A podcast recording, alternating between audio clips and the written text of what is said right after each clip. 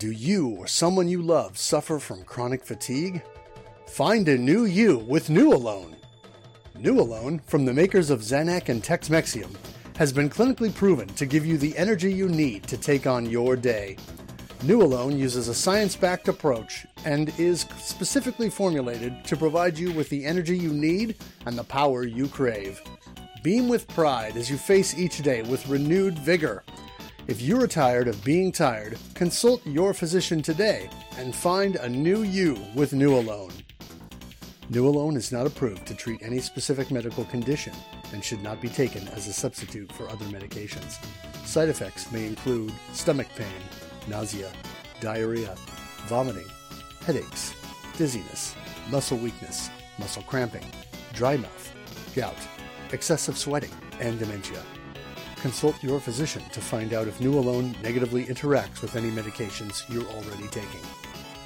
Ask your doctor if New Alone is right for you.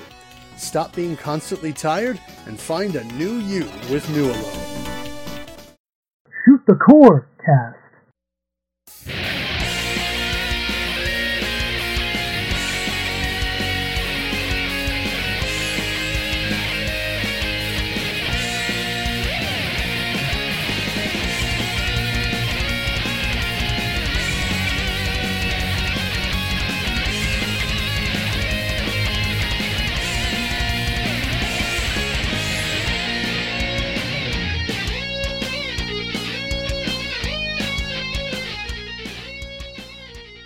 Welcome to Shoot the Corecast, the official companion podcast to the RF Generation Shmup Club.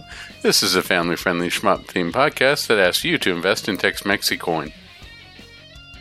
I'm addicted, also known as Addicted to Shmups, and thankfully I have stopped coughing. With me, as always, is. Uh, Metal Fro, also known as Game Boy Guru. And if you would like to connect with the podcast, there are several ways that you can do that. You can follow us on Twitter at ShootCoreCast. You can also follow me there directly at Game Boy Guru. You can find links to all of the feeds for the podcast on our Linktree page, linktr.ee slash shootthecorecast. Uh, make sure to join us for a Shmup Club playthrough, and we do have a new Discord server uh, that you'll be able to find and um, and uh, join us for the playthrough there, so that you can post. We've got a topic set up for each game of the month and uh, all kinds of stuff there. So uh, hit us up for links on that, and there's a link on our Twitter page to the Discord as well.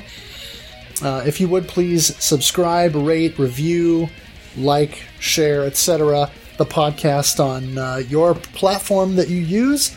And uh, I do stream the Shmup Club Game of the Month multiple times throughout each month.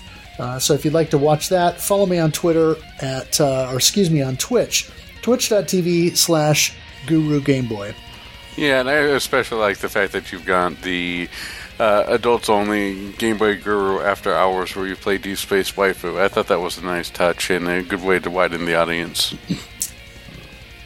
I can neither confirm nor deny. Uh, so uh, we're recording this a little bit late because we we have our Mushihime Sama focus shot episode that we recorded and put out on the audio feed. Hopefully, you all have listened to that. If not, make sure you go check that out. And I've got a video version of that that's going up on my YouTube very shortly. Uh, that is with uh, Mark MSX from the Electric Underground. So by the time this episode is edited and out on the audio version, you should be able to get the Mushihime Sama episode, both in audio and video formats. Uh, so please check that out. And uh, like I said, you can find that on my YouTube channel. Yeah, and uh, three what was it, 360p, which is at least twice the p you get out of your standard uh, SuperPlay video, right?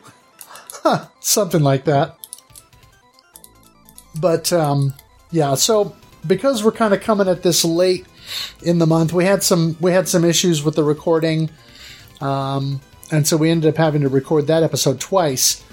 And uh, so we're doing this much much later than we typically do. So there will not be a question of the month on this episode, which uh, then leads us directly into our focus shot. So let's talk some Gunvein. Oh yeah, shoot it into my veins. No, uh, Gunvein. I have been playing this game a lot more and more and more, and the more I play it, the more I like it. But also, the more I get carpal tunnel.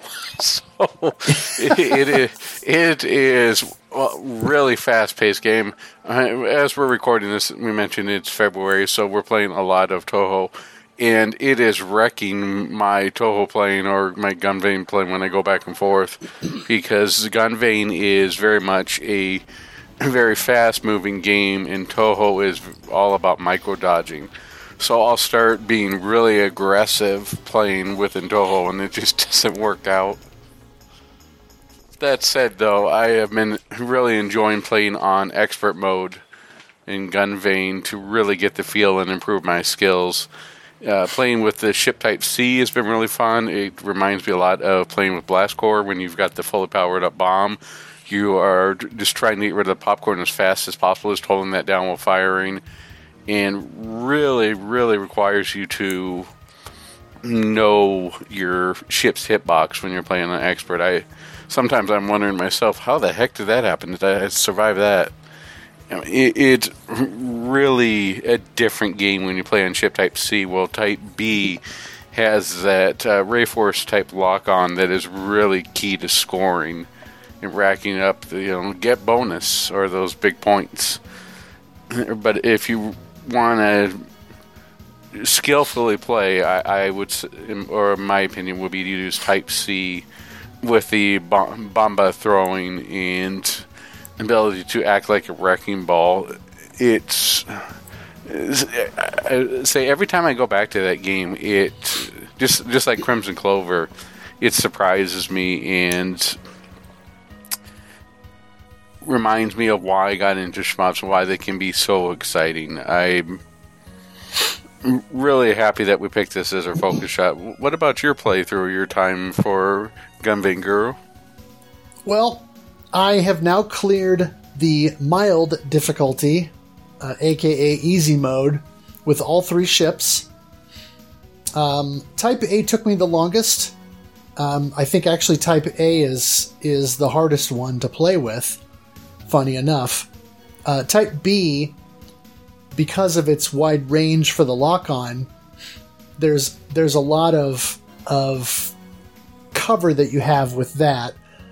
But because its damage output is much lower, you have to be careful um, with that because you know there are there are some boss patterns that you might have to deal with that you otherwise wouldn't with some of the other um, some of the other ships or with the other two ships. So you definitely have to learn how to dodge some stuff with that, whereas with uh, with you know, type A and to a lesser extent type B, you might not have to just because the damage is, is so much higher. Yeah. I've moved on to intense, and I'm finding that intense is a good way to put it because it is a much more uh, difficult. I mean, it's it's a good healthy jump in difficulty from mild to intense, and uh, on a good run, I can get to stage three with the Type C ship, which is kind of what I'm focusing on right now. But wow, um, I really need to learn how to route uh, a few spots very specifically because the um, the uh, the I guess I guess you would call it the mid boss in stage two, which is the sort of thing that comes up with the two turrets that keep popping up, and you destroy one, and then the next one pops up, and they shoot these spreads out, and the, I have trouble with that. And then I have trouble sometimes with the stage two boss. So it's definitely a jump in difficulty. Yeah, the stage two mid boss. I mean, no matter what you play, that the fact that those tur- little tur- side turrets keep regenerating definitely is cause for worry as you're trying to do on the health. I mean, with the Type B ship, you have a lot more coverage on being able to destroy those because you've got the wider lock on. In Type A, you don't have as wide a lock on, but you got more power. So, I mean, they re- did a really good job balancing him. But I may suggest to you, and this is just my personal opinion, to try and play on expert because you'll get a lot quicker feel for maneuvering, and then the bullet patterns on the mid tier difficulty. I keep wanting to name them after uh, taco packets. Darn it! say like spicy, mild, and Diablo, but no. Uh, uh, but the medium difficulty and mild, uh, it will seem like everything's moving in slow motion once you played and gotten used to a little bit more expert. So you may want to just jump the difficulty so you get uh, break through that that barrier. You know, as uh, Mark MSX loves to talk about. I'm yeah, glad. That... Sorry, I was going to say real quick. I'm glad to hear that you're playing with Type C as well. Yeah, Type C is just fun. I, I love the fact that once you charge your your special to level two, that you can es- essentially launch this big bomb, and you get a large area of effect. It's very satisfying to when there's a, a short lull in the action, and then you get another group of enemies coming in that you can have one of those fully charged and lob that toward a group of enemies and just kind of watch this chain explosion of all these enemies being taken out. Yeah, it's pretty satisfying. Is that one of the things that I've had to do with expert is hold down the bomb button and just, as I mentioned earlier, use this big wrecking ball to quickly take out the mid uh, tier and the popcorn enemies, and then when it's fully charged up, throw it towards some of the larger enemies. It, it, it very versatile. The only part where I'm running in trouble is the stage one mid boss that thing, even though your maneuver on more, you don't exactly have that range, right? Because you got to be a lot more up front in the way that you deal with enemies. So that part's trouble, and then the stage one boss has been giving me trouble with the minigun that's in the medium on the mild and the beginner difficulties. They don't, really don't fire bullets, but man, those bullets come out extremely fast from the middle minigun and will catch you unaware really quickly. Yeah, I have to watch that because um, that that'll get me too. So what I what I usually try and do is I start out on the right side and try to take out the two small turrets or cannons on the boss there and grab the bomb chips from there. And then usually by the time I do that, that minigun will have fired and I can cross over to the other side and then take out the other two. Um, and then by that point, then it'll start, it'll do that weird waving pattern, and I can then get kind of to the next phase of its attack. And but, the other part yeah. with the, the stage one boss is the very last form, right? When it splits off and you've got that little ship in there, that thing spews bullets like none other on expert. So you, at that point, I just have to either have a fully charged up a bomb with Type C and throw it at it and kill it, or you know, just pray that you can maneuver through the openings. Yeah, how I've been dealing with that is when you get to that final phase, there's a little bit of a pause there before it ramps up its attack. So I get right up in its face and point blank, um, and I'm I'm charging a bomb while it's in between phases, and then after point blanking for about a half a second or a second, then I'll pull back as it starts to shoot the bullets, and I'll I'll do some damage. Then I'll let go of the bomb button and let that fly so it can hit the the ship. And usually about that time, then I can I can use the uh, the actual bomb attack or the you know the laser attack uh, in order to uh, oh, okay, yeah. Take it out and then you know get the stars and and take the rest of its health. You know, it's sort of funny. It took me a moment there because with Type C, I ended up using the uh, the charge bomb a lot more than I actually use the actual bomb. so I sort right. of forget that it's got the the bomb with the the homing lasers. Right. Well, and here's the thing, because using that is the key to scoring because of the stars. And the thing that I've discovered by sort of playing and trying to pay attention and watch what I'm doing, once you have a stock of three bombs, that's it. You cannot get, I mean, you can collect additional bomb fragments, but they don't add up so they don't like pre-stage another bomb for you, and you get no score for those. Um, yeah, it's it's like the um, foreshadowing here, but it's, it's almost like having a full filled up meter in metal black, right? It's it's not really that advantageous to, unless you're going for score, to keep grabbing the new alones. Right, and so so it's a it's a smart, uh, kind of intuitive way, I think that Bog Hog has developed within the game to encourage you to use that that that bomb attack. Um, you know, not the Type C charge bomb, but the the overall bomb attack, no matter which ship you're using. Because I, I would say, I guess you could call it use it or lose it, but it's once you have three bombs, you're not getting any more.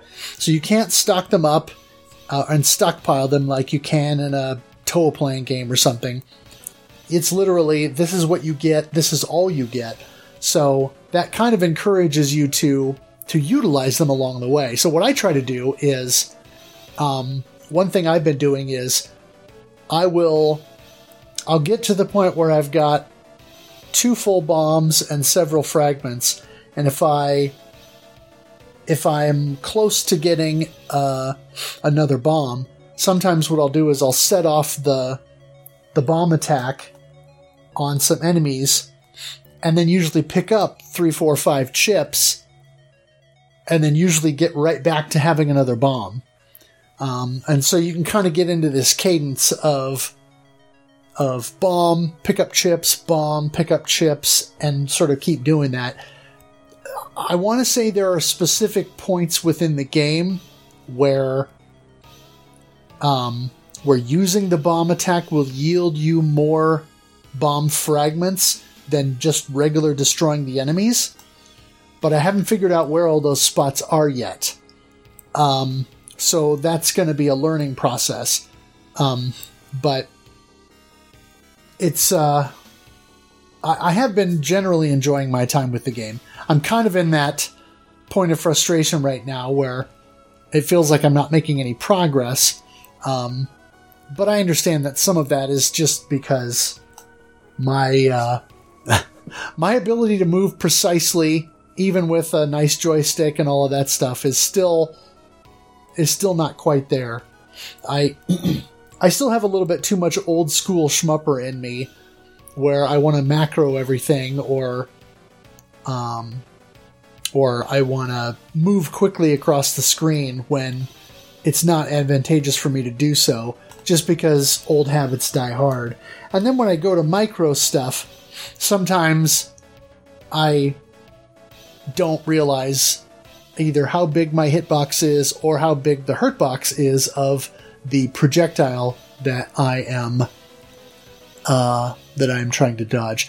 I'm also having the problem sometimes with Type C where, um, because that ship moves fast when you're unfocused, sometimes I also have this thing where I can run into enemies because I'm trying to be at the top of the screen playing more aggressively. So it does occasionally work against me.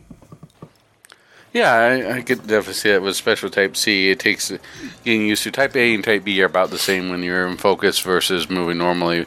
But Type C definitely moves a lot faster when it's in focus, and even more so when it's out of focus. Right. The um, I always I don't expect like huge sweeping changes, but you certainly are moving a lot more than you'd be doing with the slow micro dodging within the Touhou style game or any of the uh, those type of Danmakus. Uh, yeah, just a, f- a faster paced game in, in general, uh, like with Crimson Clover. Although I don't remember Crimson Clover being this manic. I don't think it is. This, this reminds me more like a like a a game that is definitely a Danmaku game, but perhaps with a bit of I don't want to say Psikyo because it's not really Psikyo, but with a bit of that sort of 90s manic kind of inspiration. You know, a, maybe a, a bit of earlier throwback kind of kind of feel to it. Yeah, what you're saying there, there- there's definitely a, a bit of a, a retro vibe to it. And even within the uh, music on there, thankfully, it's, I mean, it is definitely uh, Eurobeats, but it's not something that I've ever felt like, oh my gosh, I'm going to mute this and put on something else.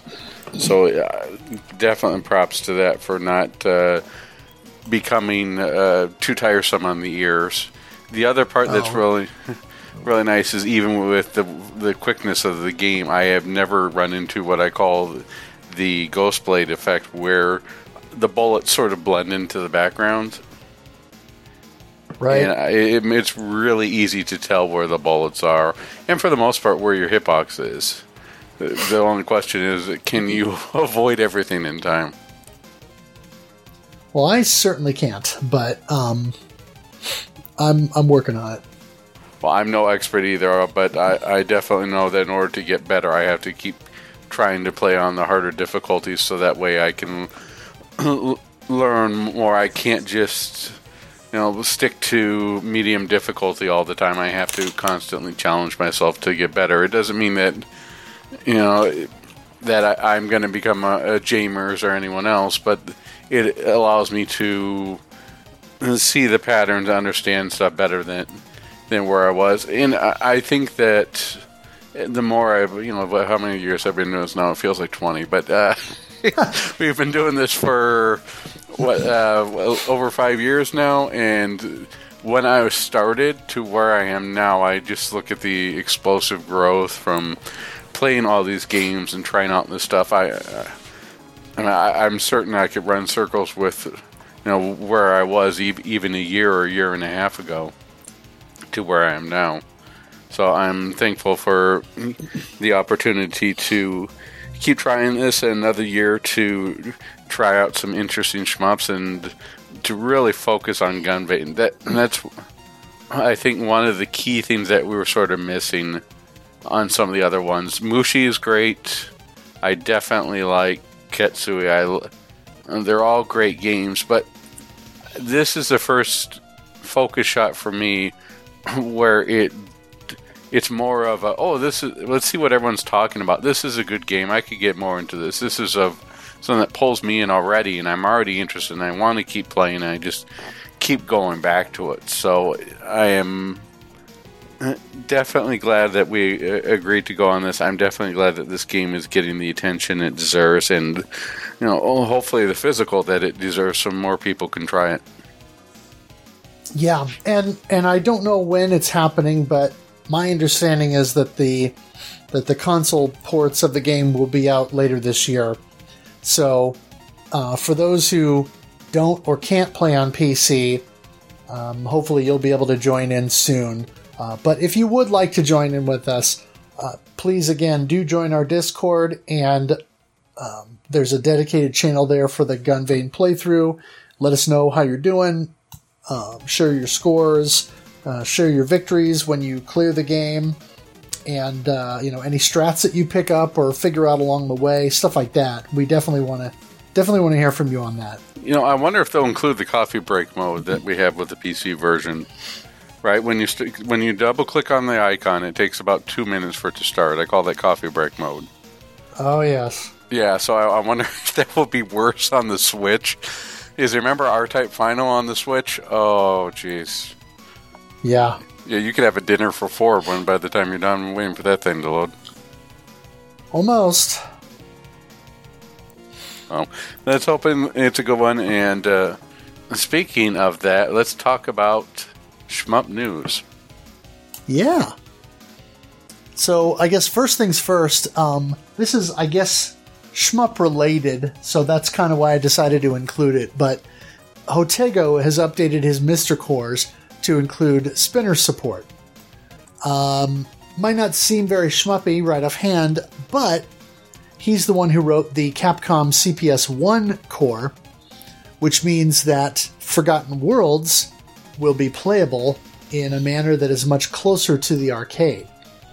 Now, unfortunately, uh, the spinner controllers that you can buy that uh, have been made specifically for the MiSTer are a bit on the pricey side, but I'm still thinking about maybe dropping some coin at some point to grab one of those because it would be awesome to be able to play Forgotten Worlds in a way that's relatively accurate to you know what it would be like. Because I you know when I was at Galloping Ghost last year uh, I didn't I didn't stand there and play it but I got to see the Forgotten Worlds arcade cabinet and you know with the spinner that you can use and you actually press it down press the spinner down to shoot. And I think D Tungsten said he played it but uh, but that's pretty cool. And it would be it would be fun to be able to approach that game in a in a more natural way because you know the the different ways that it's been done over the years on console has been interesting and some of those methods work better than others but yeah it would be nice to be able to do it in a more legit way You forgot something with that. It's not just for uh, for Forgotten Worlds. It also works on the CPS2 core for eco fighters yes to control Yep. the spinning of the arm. Yeah, I think on Eco Fighters didn't work with the second analog stick, making into like a twin stick shooter when they did that Capcom Classics 2. Yeah, on the on the Xbox and PS2, um, yeah, they were you, they were able to do that in such a way that you could you could rotate with the analog stick, which is a good method of doing it. Um, but obviously, the spinner would be nice. Yeah, the spinners are definitely not. And there, you the Arkanoid controller comes to mind when it came for that, right? But that that one's expensive, isn't it? Like eighty dollars. I'm trying to think of. Something know. like that. I, I know it wasn't Devil's Third money, but it was definitely up there. Uh, don't remind me. All right, the Switch and PS4 versions of the Metal Black S Tribute were quickly canceled just prior to the February release due to the existence of the Arcade Archives version, but did release on Steam and Xbox. Now, uh, I have the Steam version. I unfortunately have not tried it here, but it, it's a Saturn emulation of the, or it's a, it's basically a Saturn wrapped uh, emulator. So the only thing that it could possibly do be different from this is if they emulated the load times, which I don't think they would. So it's probably just like the arcade archives version. And I, I haven't played any S tribute games, so I don't know if they have stay states or not. That's the only thing that I, I don't like about the arcade archive version is it doesn't give it that M2 multiple save states. So like, yeah, we'll let you continue where you left off here. It's basically sleep mode. So I, I don't know how it fares against that. But if I had to choose between the two, in my personal opinion, I would pick the Arcade Archives version. Yeah. Yeah, Saturn emulation is just not quite up to par yet. Um, and certainly, once you, particularly when you factor in the additional latency that you kind of have to build into the Switch, it becomes a, a much harder sell.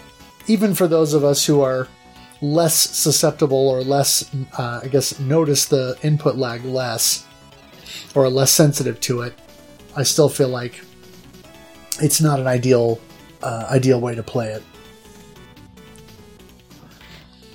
Uh, Phelios from Namco has been released on Arcade Archives as of February 2nd, 2023. And uh, I'm glad to see this one because I want to say I think maybe one of the one of the Namco Museum collections, or it might have been the last one that hit the PlayStation in Japan, the one that we didn't get over here, might be the only time that that has ever been, that the arcade version has ever been ported. Was that the one with the exclamation mark? Uh, it's a It was good just spelled. Namco, right? And when then there's like an exclamation mark at the end of it. Yeah, it probably could have just put in T at the end of it. Now I think about for Namcot, but whatever.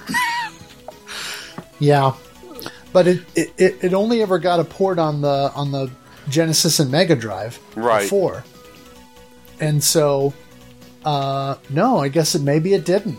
So this might be literally the the first time that the arcade version has has actually seen release outside of arcades. So it's kind of exciting because I always liked the Genesis version, and and uh, so it's kind of cool that that the arcade game is finally getting uh, an opportunity to to get out there more. Yeah, and especially if it's playable on the Switch. I mean, uh, latency and you know underperformance aside, on here, I, I'm not saying it will, but I, have found that having a Switch Lite is a for the or even you know a regular Switch, what have you, is a great way to just have a portable STG machine. Yeah, and I mean, just the fact that there are so many games, and of course, Arcade Archives releases, generally speaking, do have pretty good performance, even if they do lack a little bit in the in the quality of life features like save states. Yeah, I, I th- have to think that they probably built an engine, and that engine has just been repeated. You know, so they import the make the changes they need to for the game itself, but the overall engine or framework stays the same. Right. All right. There's a new indie shmup called Flight Path that has released on Steam. Now, this seems sort of familiar in here, but I can't pull anything this late at night. Can you tell us more information on this? Uh, not too much. I I think I mentioned it uh, an episode or two ago that that it was uh, that it was coming up, but uh, yeah, it's a it's a 16 by 9 vertical type of game.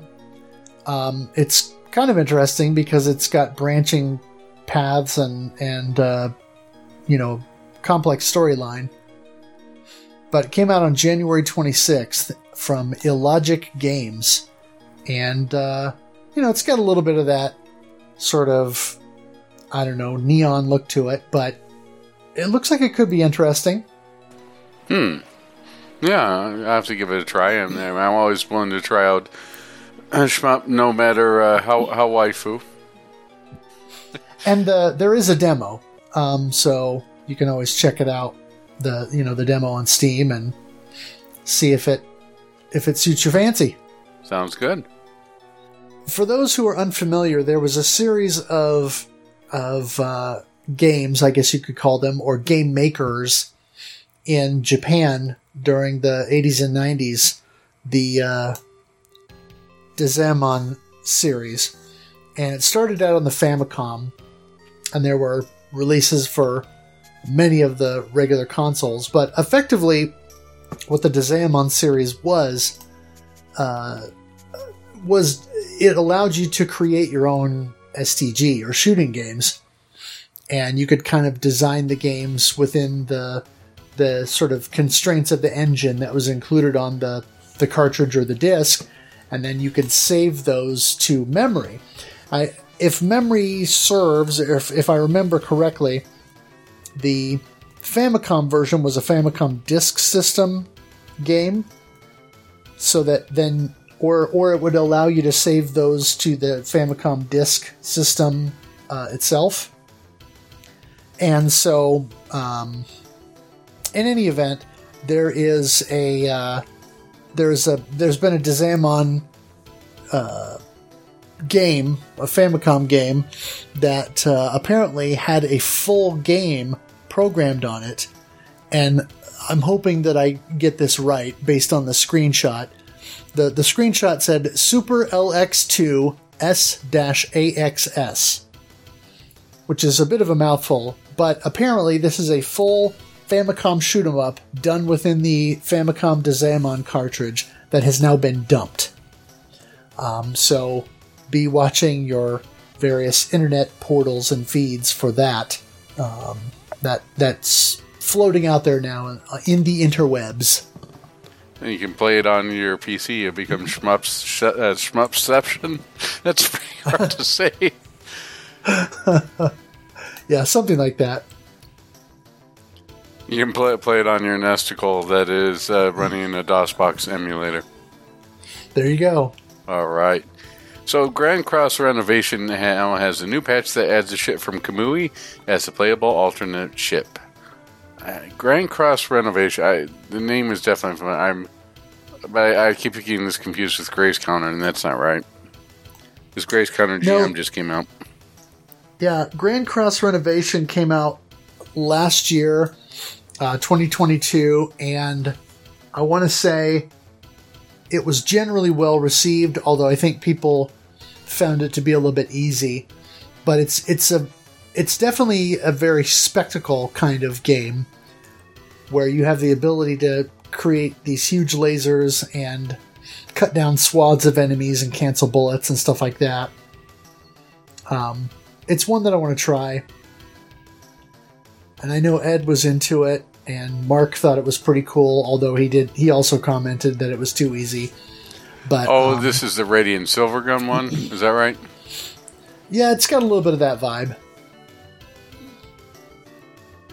And so, anyway, uh, but it's kind of cool that you know you've got the that you've got a, a classic Dojin STG ship showing up in this new Dojin STG game, or you know STG.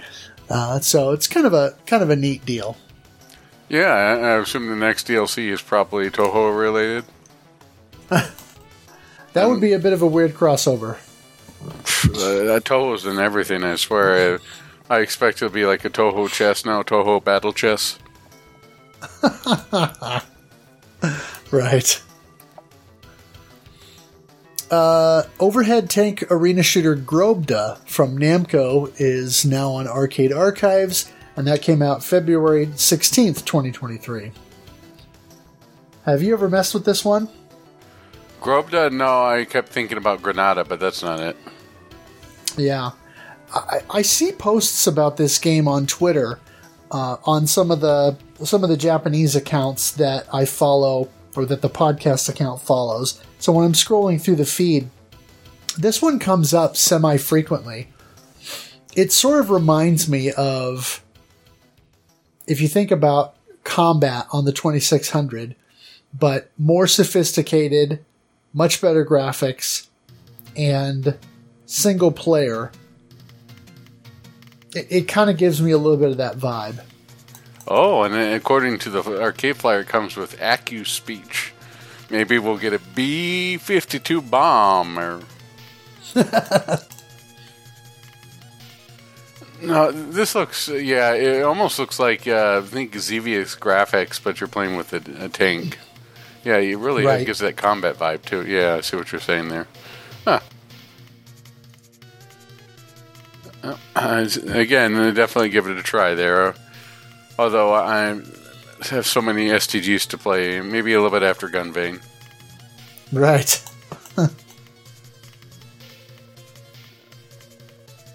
A demo for Valfaris Mecha Therion, Therion is available on Steam now. Yeah, it's sort of interesting. This first one was very, very you know, heavy metal inspired and it was more of a, in, a little bit more of a run and gun. Somewhat, um, well, trying to remember, was it more run and gun or Metrovania? It's been a while I pl- since I played it, but uh, the, Yeah, it's, it's mostly run and gun with maybe some light exploration elements. Yeah. I, I remember I definitely enjoyed the game, but the sequel is f- going full on STG. Yeah.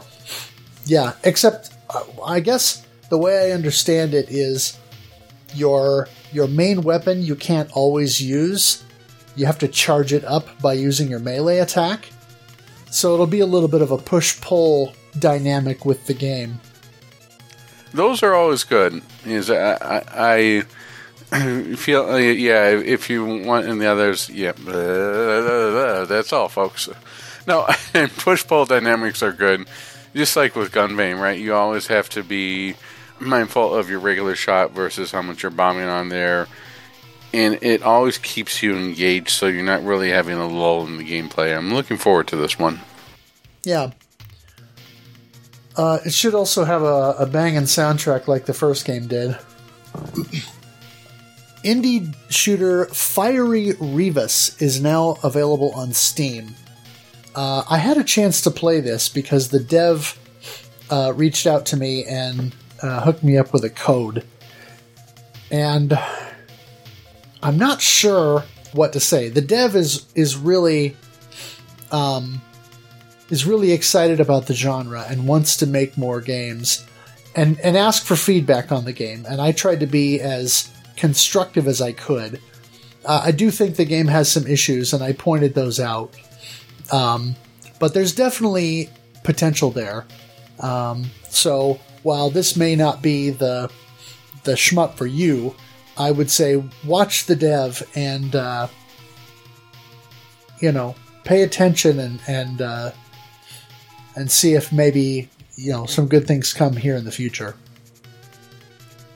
Excellent. I'm looking forward to seeing some progress on it. So we had spoken about S Tribute earlier, and it looks like Batsugun S Tribute is slated for release on Nintendo Switch, PS4, Xbox, and PC. I mean, I, I'm excited for Batsugun coming. I, I just sorry, I hate to say it this way, but I, I wish it wasn't S Tribute. I wish it was done. Uh, done. Maybe this is one where I would have wished it was an M2 port on there. It's Right. I, I'm politely saying this. I, I, I the I, I appreciate what they're trying to do with the S tribute ports and bringing the Saturn versions forward, but a- lot of times they just don't seem to hand up to par. I'll, I I will keep hopeful on this. Right. Yeah, I mean based on the the agreements that are in place between Tatsujin Company and M2, we're going to get Batsugun through M2 at some point. My guess is they're going to go through the library and kind of do a lot of the older games first. And we'll start to see some of the later Toaplan stuff like Dogyuun, like V5 and Grindstormer, like Batsugun later on. Um, and so my guess is that'll be one of the later Toaplan Arcade Garage releases. Um, in the meantime, you've got this if as a way to play, and I would imagine at some point, Bitwave Games, who have been doing the Steam ports of some of the Toaplan games, will eventually get around to porting this as well. Now, my understanding is that the Bitwave ports have uh, had some issues, um, particularly some sound issues, and there have been some emulation problems and things. Uh, I'm hopeful that they can work those out. We do know, though, that M2, generally speaking, is able to to do a great job with these things. So, if it means that we have to wait a few years before we get the the definitive version of this game, I'm fine with that. Yeah, I, I, I think that most people who have played this are, or who are interested in this have played this via some way. I know, so I, I am fine waiting for quality. on the spot. What was it that um, Miyamoto said? A, a good game is uh, a, a delay game can still be great, but a rush game is bad forever, or something similar to that. Something along those lines, yeah. I'm sure someone, someone's going to put in the comments with the correct quote. Yeah. And uh, speaking of misheard or mishandled things, Hug Survivor Survivor's the thing? Yeah, uh, I don't. I I stumbled across this in one of the one of the shmup discords, but Hug Survivor, which is a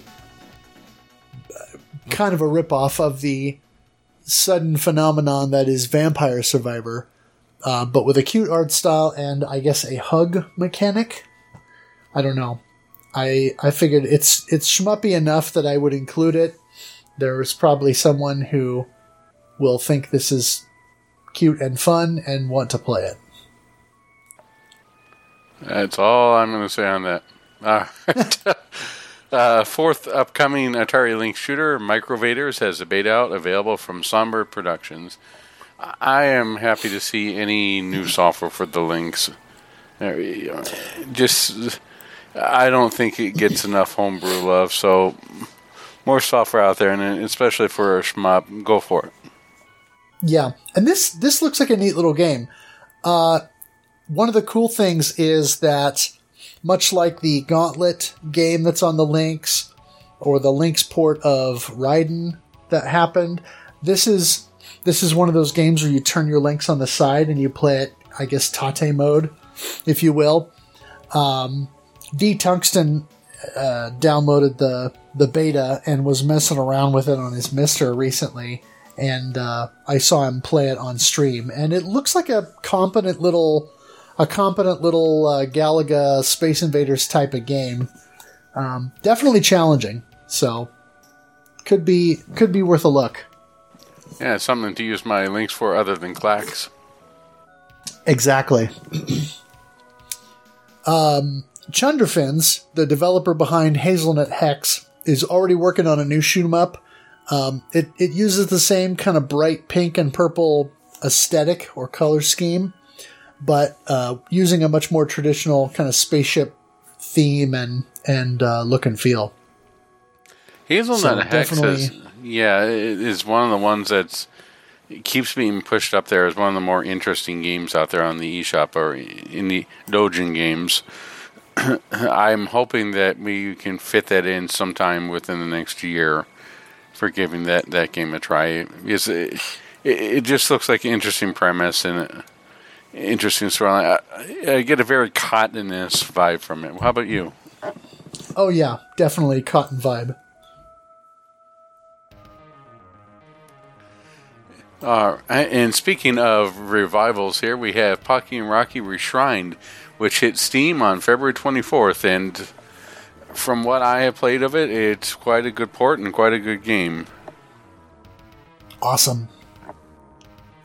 This is more arcade archive news, but uh, developer Allumer is now fair game.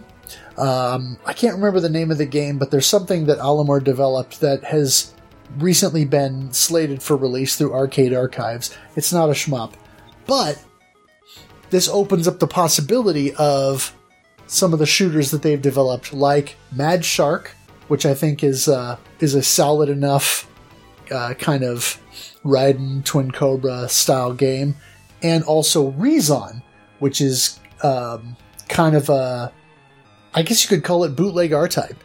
I know DJ Psycho M1 has a Rezon board and uh, has played that on stream. So kind of cool to see that they are uh, that they are uh, going to be an available property. Always excited to see more stuff coming to Arcade Archives.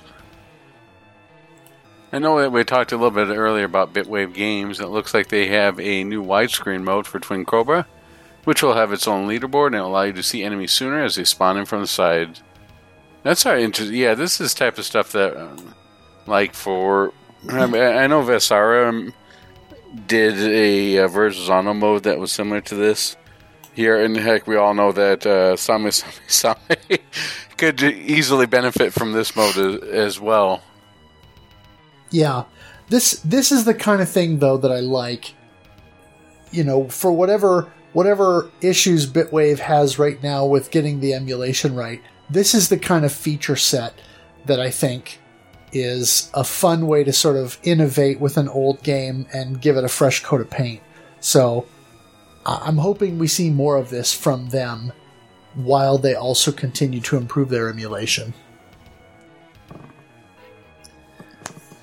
Uh, the uh, speaking of Toaplan, since we were uh, talking about them here, their uh, the next Toaplan Arcade Garage release has been officially announced.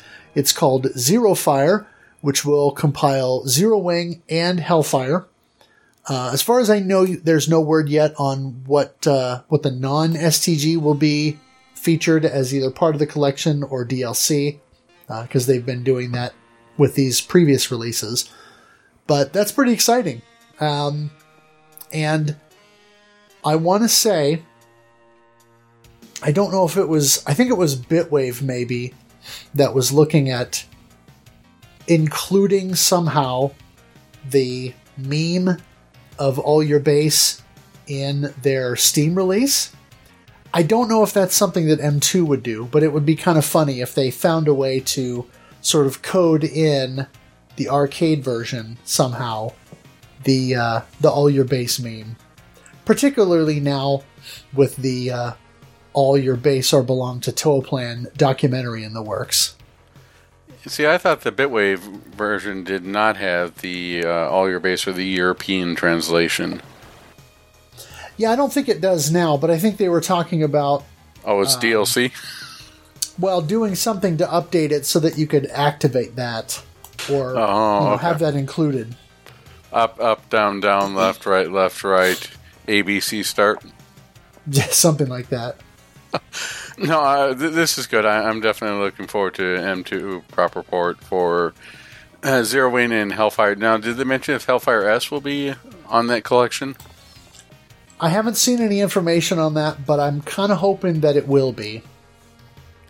The uh, very animified, anima- animated version here, or animated version of Hellfire. Yeah, it's.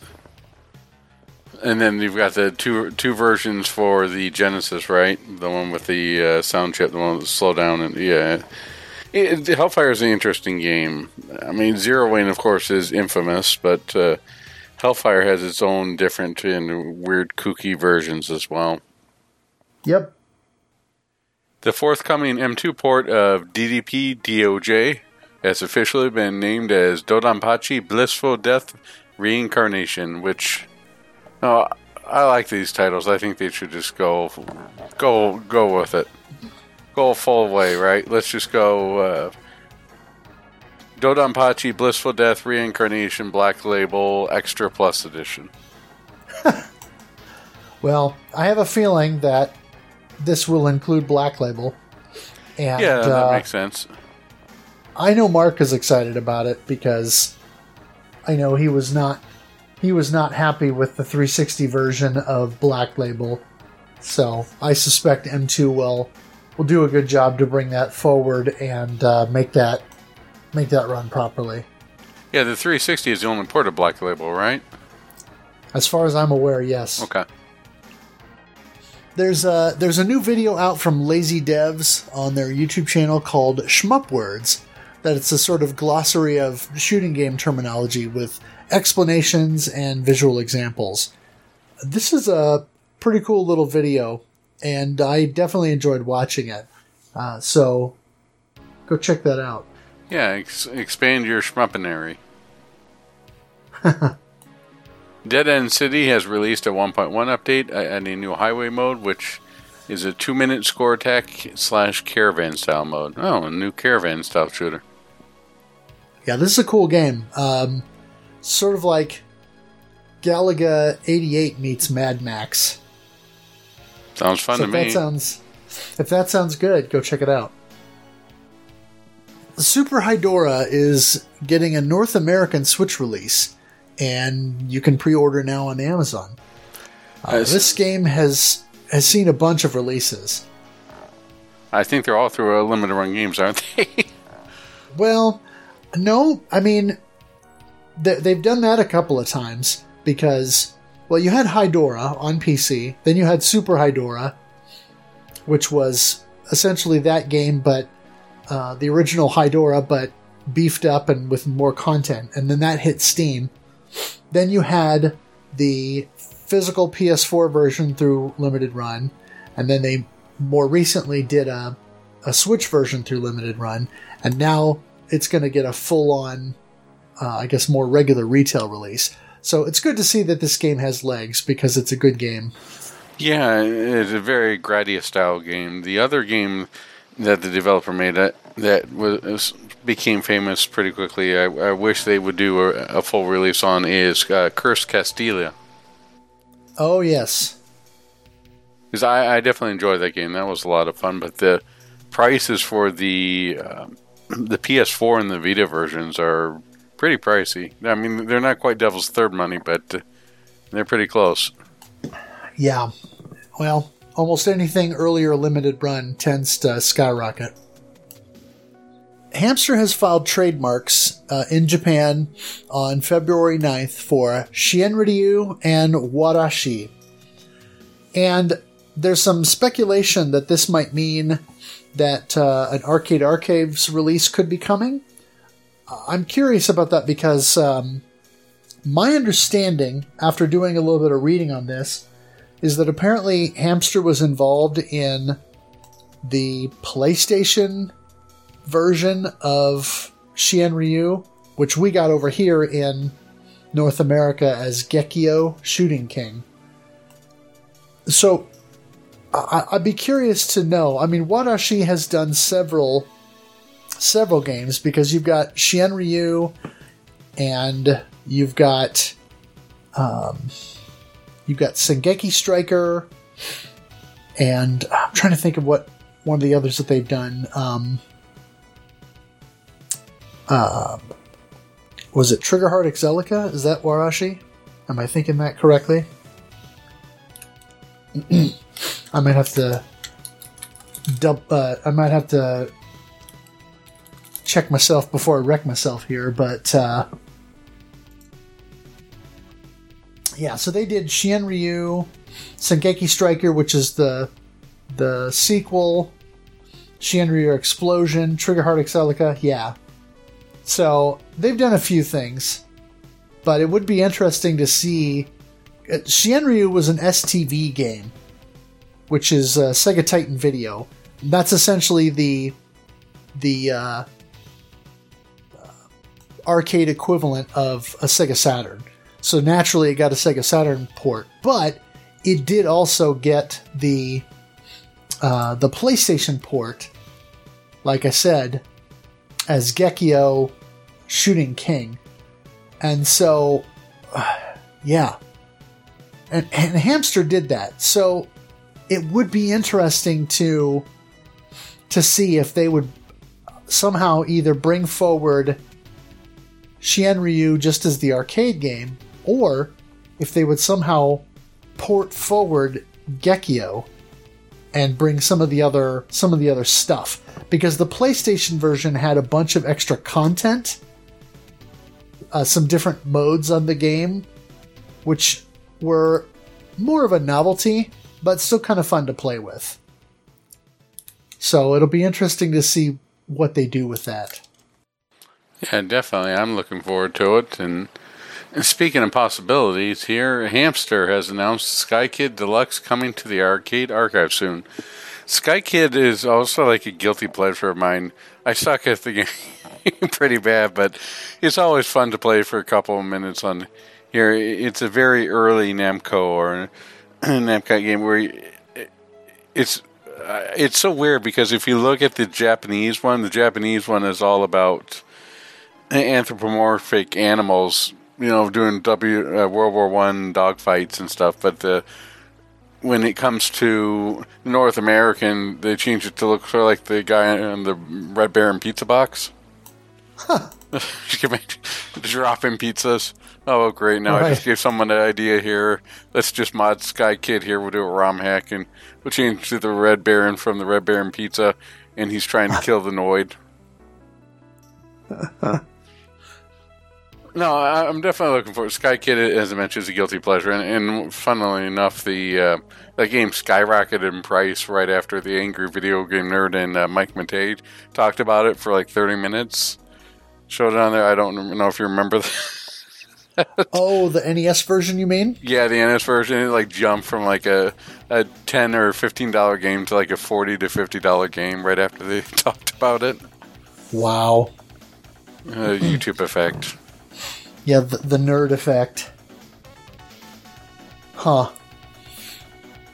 Something that I found here recently uh, that I stumbled across on Twitter is that you know there have been all these mini arcade consoles like the the Blast City Mini and the Blast uh, or Astro City Mini, I should say, the Astro City Mini V, uh, the Egret 2 Mini, and and the Neo Geo Minis and all that stuff. Well, Apparently, there's a Visco Mini that came out recently, and I did not know about this until just uh, a few days ago.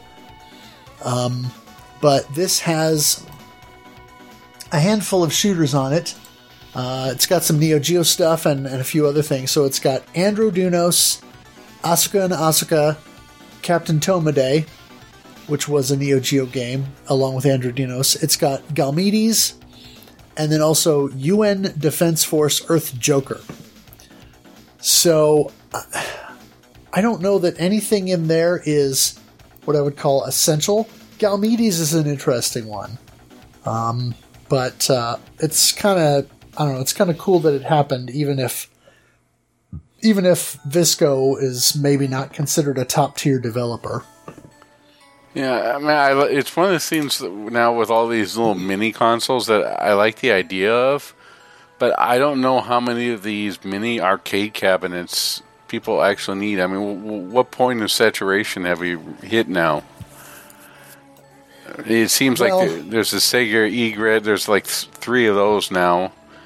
I, am just sort of seeing a future where we end up like we did with all the uh, Coleco different versions, right? Where they had the Pac-Man, the Donkey Kong, Galaxian. Um, I, I, do like the Zaxxon one, but the, I'm just sort of wondering if we're headed towards that future again.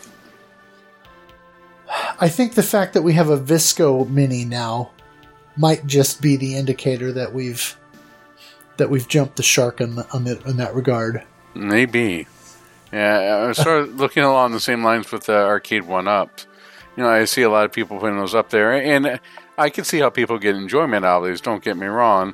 I just wonder, like, 15 years from now, are you going to see these with, like, someone's trying to get rid of them, like they're trying to get rid of a, a pool table or a ping pong table, and you just see or see them exiting in mass.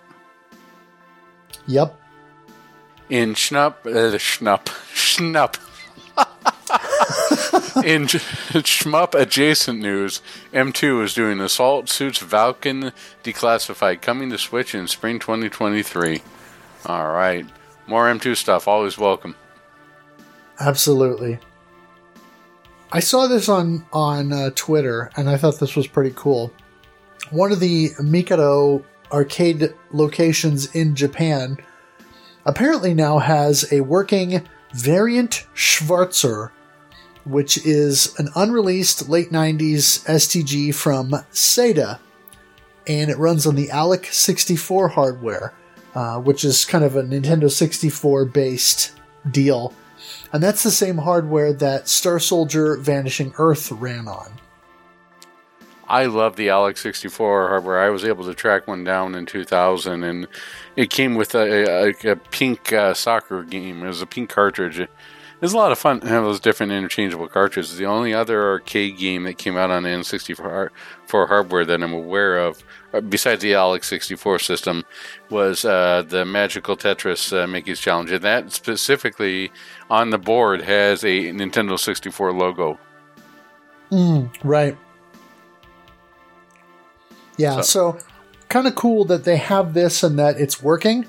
Um, my hope is that eventually this game will will see a dump, a ROM dump at some point. I know that they're a bit less prone to doing that in Japan, but this would be another one of those where if Sega could somehow participate with Hamster in the Arcade Archives line, it'd be nice to get a handful of uh, of their titles. Yeah, for, forget the uh, GoldenEye coming to the Nintendo Switch Online service. You bring this there, and I'll pay for it. Ah, there you go. so, Mighty Doom has been announced for mobile devices, which is a top-down running gun in the Doom universe, and I don't know. What is this? Doom, Doom meets Contra? What is this? Yeah, it's it's interesting. Um, I saw a trailer on this, and I think there were a lot of people scratching their heads, but you know, for a phone game, it looks like it could be fun. And whenever I think of a game that involves the word mighty and similar to this, I think of Mighty Goose. Ah, uh, yes. uh, YouTuber Chris B. Chips has released a Star Fox 30th anniversary documentary. Um, I haven't watched it yet, but go check that out. Sounds good. Atari has released a new Akka Arrh game out done by Jeff Minter, available on Steam. Now, this game they made what was it, three cabinets? And I know yeah. the the DJ Cycle was able to go visit one of them before it was sold, but it wasn't the one that was used from the ROM dump for this release, correct? Well, this release is is a brand new game that was done by Jeff Minter that is in the style of the original arcade game. Um, it actually looks a bit tame, I'll say, for a Jeff Minter game, but that's probably a good thing. Uh, there's still, you know, flashing effects and a little bit of psychedelic kind of look to it, but it does look a little bit uh, subdued compared to some of the other stuff that he's done. Well, if it has llamas, I'm in. I didn't see any, but uh, who knows? They're they're probably hidden in there somewhere. Uh, the Knight Witch Deluxe Edition is up for pre-order on Amazon for Switch, PS4, PS5, and Xbox. And so this, uh, I guess I'll call it Shmuproidvania that we talked about here uh, within the last few episodes in the news is now is now getting a physical release on consoles. Yeah, I had a chance to try the PC version, and I've been enjoying my time with it. It's always interesting to see what will come out of Team 17, which is the people who did uh, Blasphemous. They pu- published Worms, and then they published uh, Yoko, uh, the male Yoko, uh, the the beetle who, d- the dumb beetle who delivers mail. Yoku's Island Express. So, I, Oh right, yeah, they, they're always willing to give new ideas there. I'm always interested to see what they'll come up with next. I, I think they're uh, also did that was it Gleek or Gleam? It wasn't Gleek. Yeah, Gleam, or what with the um, where you switch between three people, and, and that was a Metroidvania as well. Like, I guess they're doing a lot of different takes of Metroidvanias lately. Huh? But I, I enjoyed that one as well. But as far as Knight Witch is uh, is concerned, it's definitely uh, leans more towards the exploration than the uh, bullet shooter. I mean, you you definitely do fire bullets, and you get different special patterns on there based upon cards. But it, it those expecting some sort of Gunvein or danmaku style gameplay, that's not what you're going to get here. You're going to get um, you're going to get STG combat with cards. Uh, cards really give you a spread shot or stuff like that. But it, it's it, it's not just pure STG action all the time. Right. A new game called Jace, aka Just a Shmup, released on Steam February 24th, 2023, and developer is Chokti Game, which looks inspired by R-Type Final 2, but also has non-shmup levels, like over at or Into the Screen Warp Speed Flight. This thing is interesting. I, I it, it's very much inspired by R Type, but then it switches out into like a twin stick or something on there. I don't know. I, I got to try this out and see there. But I know it was one of those passion projects by someone who, as you can tell if you look at the trailer, really, really loves R Type. Yeah, I mean the the shooting game sections definitely look like they could be, you know, cutting room floor content for R-Type Final Two.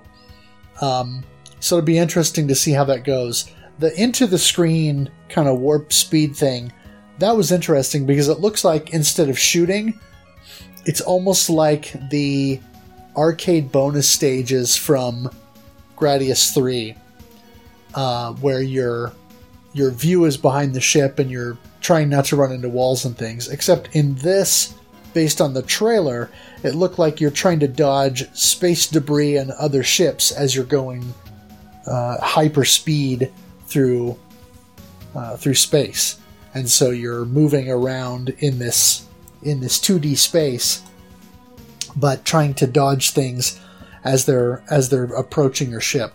So I don't know. Uh, it could be interesting. Now, I just want to make a quick point regarding R-Type Final 2 here. I, I don't think they left anything on the cutting room floor. That's why they have R-Type Final 3. Uh, touche. Uh, there's an unreleased arcade game called Sega Sonic Cosmo Fighter that has apparently now been dumped. And from what I understand, based on the little bit of video footage I saw, it is a cute STG with very large sprites. And there are voice samples in it as well. And there's just a little bit of footage out there right now of the game but I guess it's been dumped, and the initial, I guess, build in MAME that supports the game works. I don't know if how well it works or or how accurate it is at this point, but it's out there if you want to check out a legit Sonic the Hedgehog shoot 'em up. Those are words I weren't on my 2023 bingo card. Exactly. STG Weekly will be covering Detana Twinbee on March 3rd, 2023, with expert player Refkey. Yeah, I always like the Twin Twinbee games, but I, am not that great in them, so I, I can't juggle the bells very well. So, yeah. uh, looking forward to watching this one. Yeah, and Refkey has been grinding Twin Twinbee because uh, I follow on on Twitter, and uh, so it'll be it'll be cool to see a, a high level run. Uh, by the time this episode is edited and out, it'll probably be, be probably be past March third, but you know you'll still be able to check it out on the STG Weekly YouTube channel.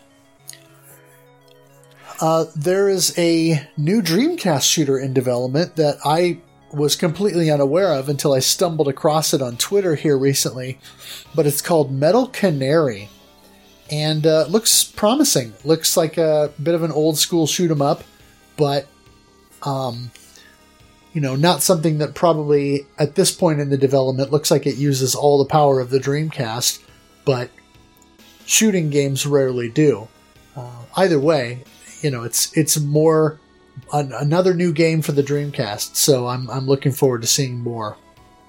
Definitely, and uh, you know, you could say the Dreamcast is probably one of the easier systems to get your game out on, just because the media can be reproduced a lot cheaper than having to put on carts. Uh, yeah.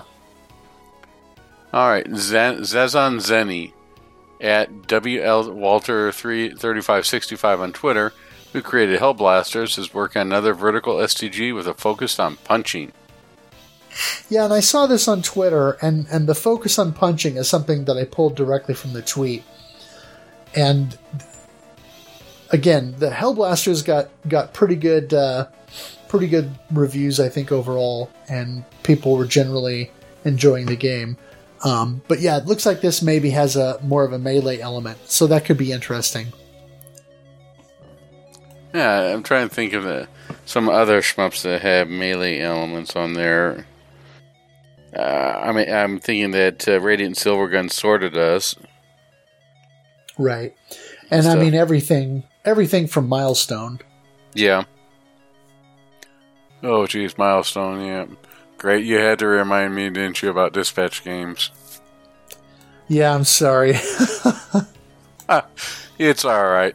And there's one last thing I want to add on here. Uh, for those of you who are looking forward to trying out Soulstar, it just got a physical release through Red Art Games. definitely give it a try. I had a lot of fun with that game. Yeah, and I want to say it's getting. Uh, did we do? Have we heard about a an official um, North American release yet? Not that I'm aware, but if it's done through Red Art, it wouldn't surprise me if they just make, you know, U.S. copies as well. And as weird as it sounds, Red Art seems to have this weird relationship with, tar- with Target, where like just show up on their website versus you know going to Amazon. I don't know what what the thing is there, but you could pre-order. Uh, what was that? Uh, Deedlit in Wonder Labyrinth that showed up on pre-order oh. at Target before it showed up anywhere on Amazon. So right. Here's hoping it comes uh, to the states. Yeah, that'd be nice. Okay, well, that's all the shmup news that you can use, at least for now. So let's talk about our shmup of the month for January 2023. What feels like it's now April 2023. and that was uh, Gunmetal, right? No, uh, Metal Black. all right, so let's talk about the game that we played for January 23, 2023, and that was Metal Black. Now, uh, we had a good participation for Metal Black, and they were Mighty Squirrel, Zoido, Goji Guy, or also known as 13AM Alex, Schlarp, Geriatric Dom. Uh, I feel like I'm having geriatric Dom micro attack here uh, Geriatric Danmaku, Corkman, Orc Commander, SPM, D- and D Tungsten. Yeah. So, just a little bit of uh, initial info here about the game. Um, it was, of course, developed and published by Taito in 1991. It runs on the Taito F1 hardware. And uh, funny enough, this is the only shooting game that's on that platform. Uh, other notable F1 games include uh, Camel Try or Camel Tree, I'm not sure how you pronounce it, uh, Dead Connection, Don Doko Don, which is a single screen uh, action platformer game, uh, Drift Out, which was actually a Visco game, the um, quite out there beat 'em up PuLiRuLa. and the uh, run and gun action game Thunder Fox. Now, as you may or may not know, this game sort of started life as Project Gun Frontier 2, because some of the team from that game uh, worked on on this game. But it didn't really pan out that way, and even though it says Project Gun Frontier 2 in the game's attract mode, it really doesn't have much of a connection to to Gun Frontier other than primarily the uh, the designer of the game was the same for Gun Frontier and Metal Black and one other game. Uh, at some point during the development cycle, there was talk about this becoming the third game in the Darius series, and they even looked at doing a two screen cabinet similar to what they did with Darius 2. But due to the darker tone and art style and so forth, it sort of shifted away from the Darius uh, name and uh, became its own thing. Yeah, they could have called it Darius Black Label. There you go. Darius After Dark. Only if you include flying toasters. Yeah. The game was uh, produced by Takamasa Hori, designed by Takatsuna Senba, programmed by Naoya Kuroki, uh, Takamasa Tarabar Hori, and uh, Takashi Seguchi. There's art by Ono Wepokichi and Takatsuna Senba, and the music was done by Yasuhisa Watanabe, otherwise known as Yak, a Zuntata alum. Uh, it was developed uh, side by side with Dino Rex, the third and final game done by Takatsuna Senba, and uh, apparently he left Taito and game development after that. Um, Dino Rex was uh, very poorly received, and uh, I don't know if that was the reason that he left, but uh, in any event, these are the only three games that he made. Yeah, I see it often cited that he left because of the Dino Rex was a fighting game that just didn't pan out. I'm trying to think. This was 90. When it was Dino Rex, was that 92, 93? 92. 92. So this would have been right around Street Fighter 2. I can understand why. You know, everyone was trying Yeah. to get jump on that bandwagon. The interesting thing is, if you look at Dino Rex, it almost looks like a like a prototype for Primal Rage. Well, hopefully it doesn't have uh, the finishing moves being farting or burping or something like that. Come on, everybody loves farting monkeys. Oh, yes. Although uh, every time someone mentions Primal Rage, I'm trying to remind reminded of the Jaguar version with someone trying to input the the, the fatality codes on that or the special moves. yeah, it's like it's yeah, it's like trying to input the fatality codes on a touch tone phone. Uh, yeah. Uh, press three seven five to input a Dukin.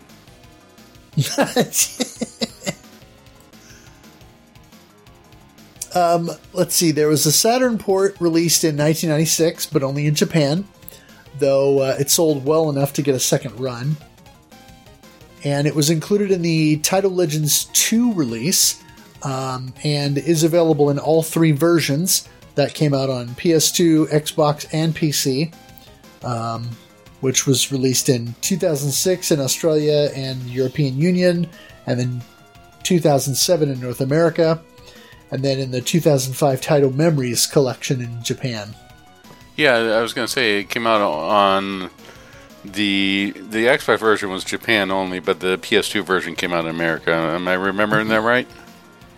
No, actually, the Xbox version uh, I think was Europe Europe only. Europe only. Okay. Yeah, but my understanding is that the for whatever reason the European Xbox disc will boot in a North American system. So I don't know if that means it's just the game that's region free or what. Um, Maybe at I that point they were just happy about an Xbox game. I tried to get my hands on a copy of that a while back, but it's kind of gone up in price. Well, with the the Xbox version, you you could have the effect as you had with the uh, when we talked about Capcom earlier with the Eco Fighters, right? The P, the Xbox version was very sought after for the longest time and very expensive compared to the PS2 version. The PS2 version was 480i only, while the Xbox version is 480p. So it may be something similar to that. Could be. Got to have that P. yeah. Um, the uh, there was an arcade archives version released of Metal Black, of course, November of 2022 on Nintendo Switch and PS4. And as we mentioned before in the news section, the Metal Black S tribute from City Connection came out in February of this year, 2023, for the Xbox platform and PC, and is an emulation of the Saturn release. Yeah, and Um, going going back quickly to the developer, one of the developers who started on this, he was in animation before. I can't remember. He was a pixel artist for this game. Oh yes. Which one was that? Uh, I don't remember for sure. They mentioned it on the STG Weekly episode, but I don't remember which which artist for sure it was. Yeah, because he, he had originally started in animation and just finished up on doing Char's Counterattack before or switching careers to being a art director for Taito. And then Metal Black, I think, was his first game that he had worked on. Wow. It's real interesting to see. See, I mean, quite a, a tonal shift. I mean, it's still art, but you know, anime to uh, pixels. Yeah, no kidding. I, I took the story from the shmups.wiki page. You better sort read of this in your in the world voice. a- a- an abridged version of the story because there's definitely a lengthy story, but in 2042, a phantom companion star suddenly appears in Jupiter's orbit, raining meteorites upon the Earth, whilst simultaneously an alien force known as Nemesis invades the planet, decimating the Earth forces with their beam weapons powered by energy known as Newalone. In the face of almost total destruction of the Earth, a peace treaty is signed. Project Metal Black, a military endeavor that uses the aliens' own beam technology, is frozen, is frozen permanently. In 2052, a rogue pilot named in supplemental materials as John Ford commandeers a Blackfly ship, the result of the Metal Black project. He takes the fight to the aliens in violation of the treaty in an attempt to save what remains of Earth. So there you go. Yeah, you know, I the intro for this was funny too, talking about how the Earth had been decimated and we were headed towards silence times. Gotta love Yeah. that Engrish, but it, yeah, it it's definitely an interesting story and one that is uh, very similar to what you might come with the Darius game, and there's many similarities, which I'm sure we'll go for for later. Though the thing that strikes me is John Ford. I don't know if somebody was a fan of westerns because John Ford was a very well known and prolific dir- director of Western movies around this time. So I, I don't know if that was there or if that's just a coincidence. you wonder if that's if that is uh, another connection to Gun Frontier because with Gun Frontier being a sort of I guess you could call it well I don't know how often I'll make this reference on the podcast but if you think about the uh, Will Smith movie Wild Wild West which is like Wild West as steampunk um you know that that's kind of what you have with Gun Frontier so you wonder if that was if that was maybe a, a subtle nod to the previous game. Maybe, maybe we're all just living the '90s, headed towards the Wild Wild West. That could be. Except now you're probably going to get running in the '90s stuck my head. Thank you. Let's talk really quickly about this new Newalone. So, as you we t- spoke earlier, the Earth had been de- decimated and mined for all of its Techsmexioms. So there were, you know, it was on the verge of silent times, or the there's so here comes this alien force nemesis with Newalone, which is a Taitofied version of the word nuance. It, it's sort of weird to see this game or the neurons, which I've heard jokingly referred to as everlasting gobstoppers, uh, show up in, in the Taito verse. I wonder, can I can I trademark that Taito verse? But it, it hmm.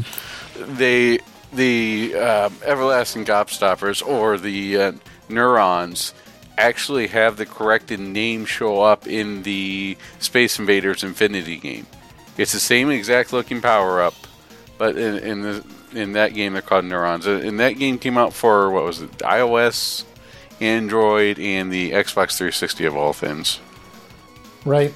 So we may have to cover that just to be able to say the word new, neurons or neurons. But uh, every time someone talks about the neurons, I, I always think of uh, Metal Gear Rising Revengeance uh, with, with, that darn meme at the very end where guy de- how he describes how he's going to defeat the main character and even though he's injured and he heals himself within less than a minute and just hits himself and says nano machine son. Sort of feel, feel the, sort of the way here is just go goes Newalone son. Uh, yeah um, so despite the game's dark tone and and kind of foreboding atmosphere, you could tell that the development team had a sense of humor because there are a bunch of Easter eggs in the game related to the high score table. Um, on when you look at it, there are several default high scores in there, and the initials that are in there. Some of those, if you use those initials, will trigger certain effects. A couple of examples being um, one of the default high scores is TEN, is the initials. And so if you put TEN in the high score table, you'll get a sound effect, and then you'll see several of these kind of snake enemies that you find in the game appear on screen and kind of dart around um, on screen there. Or if you put in the initials AGA, uh, the high score table screen has these colored fish, robot fish that kind of s- swim or fly around. And if you put in the U or uh, AGA, then those fish sprites will sort of turn and look at you, which is kind of a funny little thing. It's funny and a little creepy too, but not as creepy as the cat we'll talk about later. Oh yeah. Um. Also, um, some of the unused graphics in the game were repurposed for a what I'll call a special edition of the game.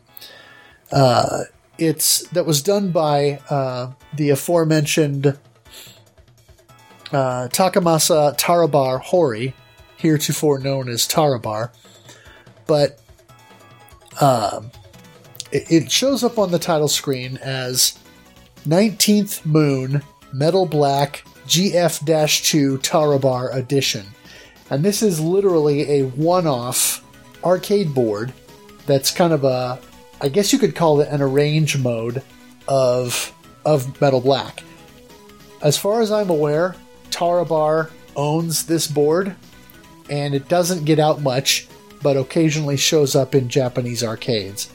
There are literally two videos on YouTube showcasing this game.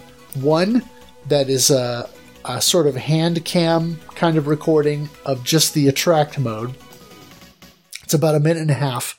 And then another video that's uh, seven and a half, eight minutes, something like that, that is, I think, is a direct capture from the hardware and shows someone going into the service menu and then activating uh, the uh, the games, the Tarabar game versions, Stage 2, which is sort of a remix, if you will, of Stage 2 and Stage 3 from the original game, with some new enemies added. There's a new um, speed power up capsule that you can get that will make the ship fly way faster um, if you collect several of them.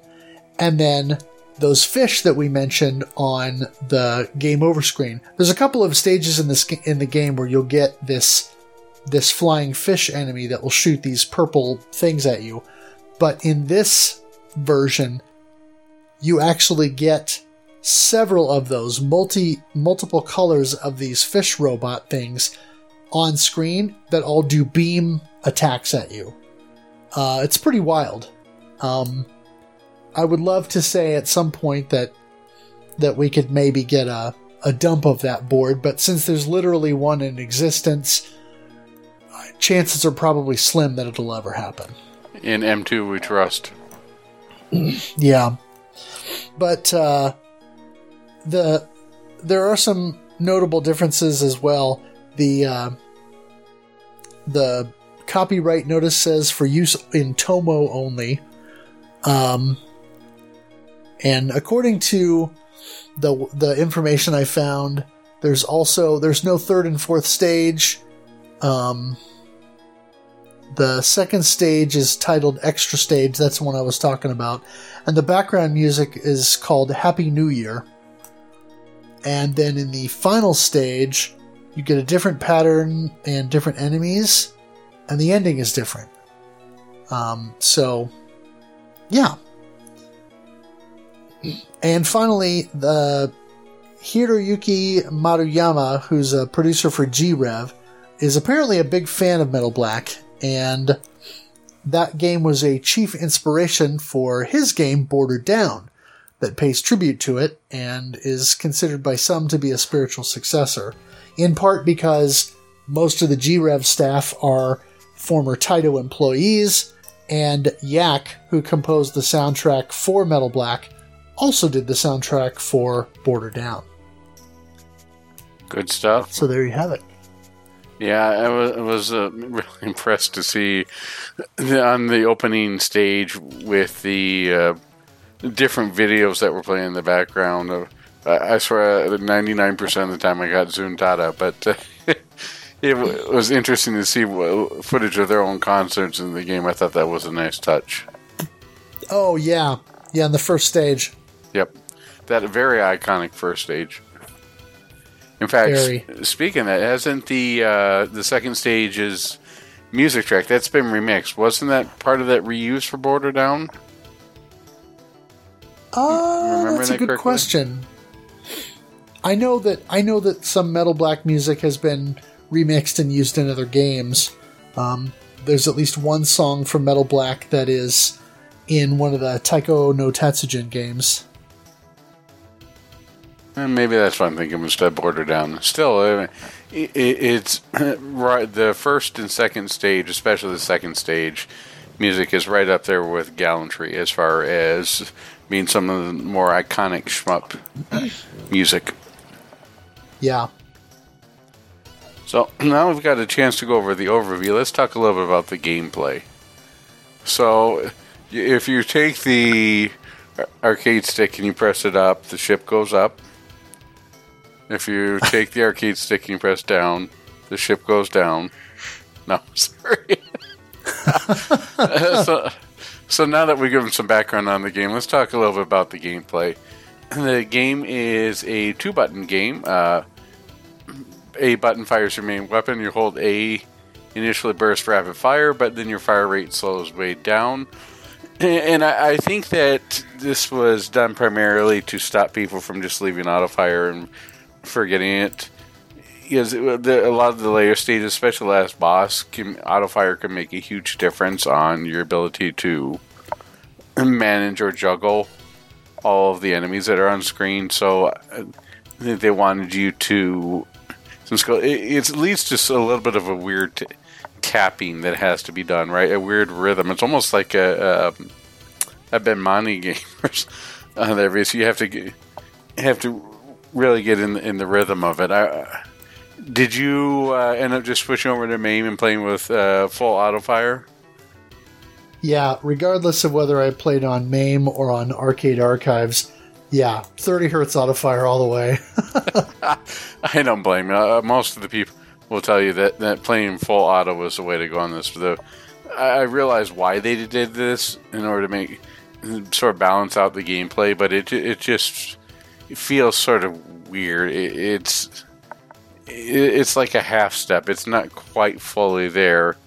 You know, it, it's yeah, it, it's different. Definitely different feel to it.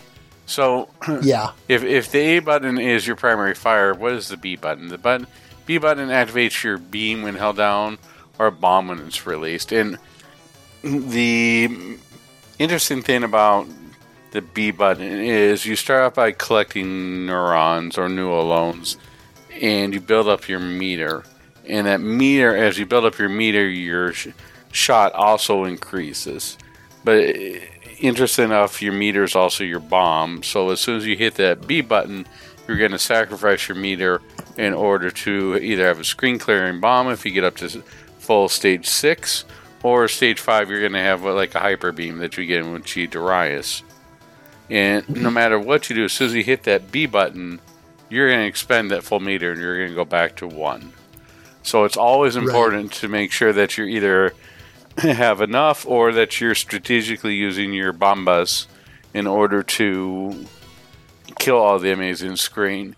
Now, normally you get up to level five, I think, is when you still have beam, and then you go higher than that, you get up to six, which gets you the screen clearing bomb. And well, you can you can bomb at five or six. oh five, okay. Yeah. Yeah. The the interesting thing which I like about this game, and they put in with G that was later ported to G Darius, was the beam duels. They're they're they're very cool looking. They don't have anything to do with survival or with score, but they still look cool. And you, you have to you know, constantly mash the buttons as, as you're fighting through, just like you do in G Darius. There, uh, it's definitely a cool concept, but it, it's not needed for the core gameplay for survival or for scoring high. In fact, if, if you don't have your meter at at least 75%, it's not even worth doing because you're going to lose. Right. There's a couple interesting things to be aware of when you are when you first start out with Metal Black. One is that your hitbox, it's not quite Danmaku, but it's sort it's elongated, right? It's narrow, but it's elongated. So it's got a different hitbox than most of your standard shmups. I wouldn't definitely call it Danmaku, but it's you can squeeze through more than you would normally deal with in your standard STG. The other interesting part is when you start building up your meter and you get high enough, the hitbox of your bullets of your regular fire is a lot larger than the anything your ship will provide. So you can actually use this just as you like normally use your options and Gradius to deal some extra damage and be invulnerable. You can use that in the same way to great effect. Yeah, I, I kind of liken it to sort of an early version of what you would see later in Donpachi and Dodonpachi when you're using the focus shot, the laser, you've got this aura around your ship.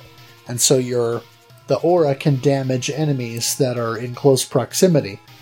And it's kind of similar to that to a lesser extent, where the size of your shots, the, the size of the sprites that make up your, your regular shots, are not the whole picture.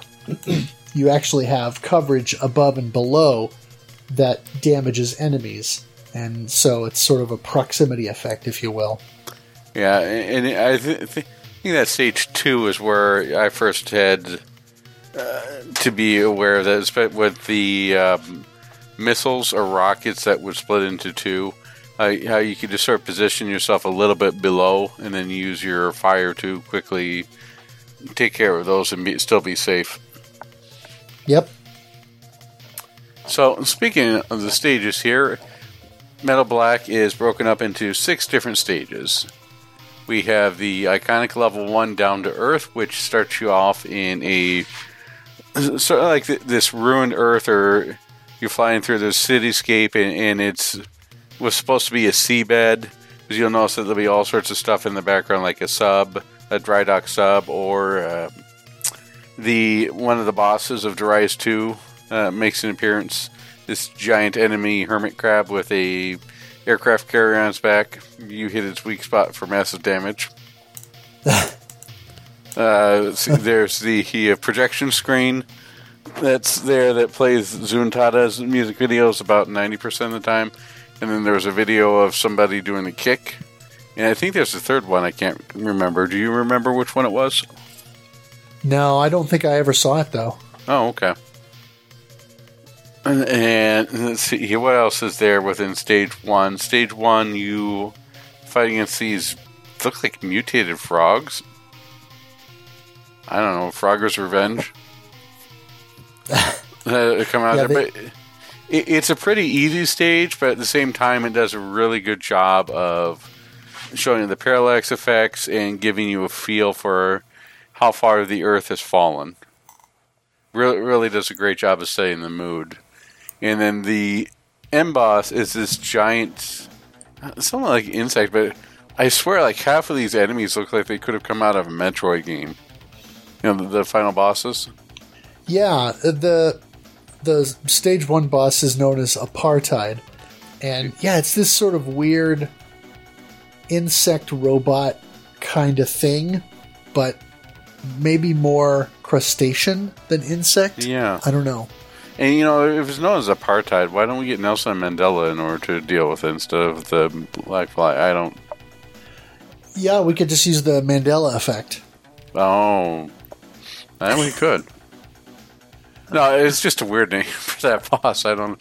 They call it apartheid, but I mean, this is not the only spot where the boss shows up. Right? It shows up in ghost form on I think stage five. Right. And then in stage six, there's uh, there it, it makes another appearance, kind of as a regular enemy in a couple of spots.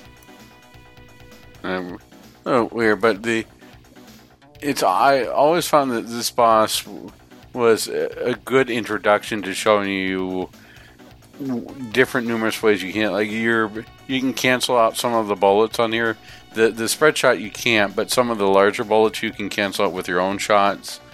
There you can get below and up there you do a beam duel. There's many different ways of taking this boss out and the, the bosses themselves have a unique ability to take the power up, the same power ups that you do, and then use them against you. I thought that was a very cool feature. There's this claw that comes out, and you think it that it can hurt you, but it doesn't, and instead it takes the Newalone or the power for itself, and then uses that to charge itself up. Yep. I, I really it's thought a that very was cool a very mechanic. neat feature. Yeah. The Newalone is just sort, uh, sort of interesting. It's just sort of flowing freely. It's never really explained though if the Newalone is just sort of like a byproduct of the aliens from Nemesis sort of being there, or if that's just part of what happened to Earth, or it's never really explained. It's like the guy on the History Channel says, aliens. Indeed, we need the. Um, just change it. We'll make a meme for this and just call it, say, Nemesis. Although every time I There you hear the go. word Nemesis, I just think about the MSX version of Gradius. Right. Or the Game Boy version. Oh, yes. So after the stage one is complete, it goes into the first of two bonus stages, which are, are sort of interesting. I, I uh, they, I'm sure they were done for you know gifts for like this neat scrolling effects and sprite scaling. There is you're, it's a first person mode where you're given a targeting reticle and you have to sort of block onto the enemies or to shoot, but it, weird things can happen with this mode where either the enemy won't show itself its front to you so you can't lock onto them properly or uh, at one time where I locked on I fired the missiles and the enemy went off screen so the missiles just started swirling around the where the enemy was supposed to be until it finally came back on camera. And it felt like that was uh, like a couple seconds later, at least, maybe five seconds. Mm-hmm. It, it, it's a neat concept and neat looking special effects, but it, it, it can be a little quirky or buggy. Yeah. And then level two, Cry for the Moon, is probably just as iconic as stage one, where you start seeing uh, um, this space station, and here, all I can think about when I hear that is, is that's no moon, that's a space station. no, you basically see as you're flying through, you see this moon in the background, and gradually be- gets bigger and bigger after the stage. And I, I think this is also one of the only spots where the um, mid bosses show up. That's one of the Darius fish. Like it's the captain. Right. And up the green the green fish that you also see at the um, entering the score games. It's also where you get your first taste of oh shoot, enemies uh, are starting to come from behind. They're not coming from the bottom or the front, and, and you have to really learn how to control your space, or or better yet, really memorize the game. And uh, majority of this comes. That's what this game is. It's one another one of those memorization heavy games. You have to know where to position yourself and where to be. Otherwise, you're going to get destroyed pretty quickly from enemies that come from behind or come from the bottom. Absolutely. Yeah, this this stage introduces what I will call the variable difficulty of Metal Black. And there's a gauntlet of enemies toward the end of the second stage that becomes a major wall and um, a, a bit of a difficulty spike, I would say, because it throws a lot at you. And there is a way to more consistently route it that I know now, but it feels initially like uh, the game is like the game is saying, "Okay, off the cabinet, give me your money." We call that the cave effect. You know, stage two is here. All right, everybody, time to time to get the person off and get some more quarters. Exactly.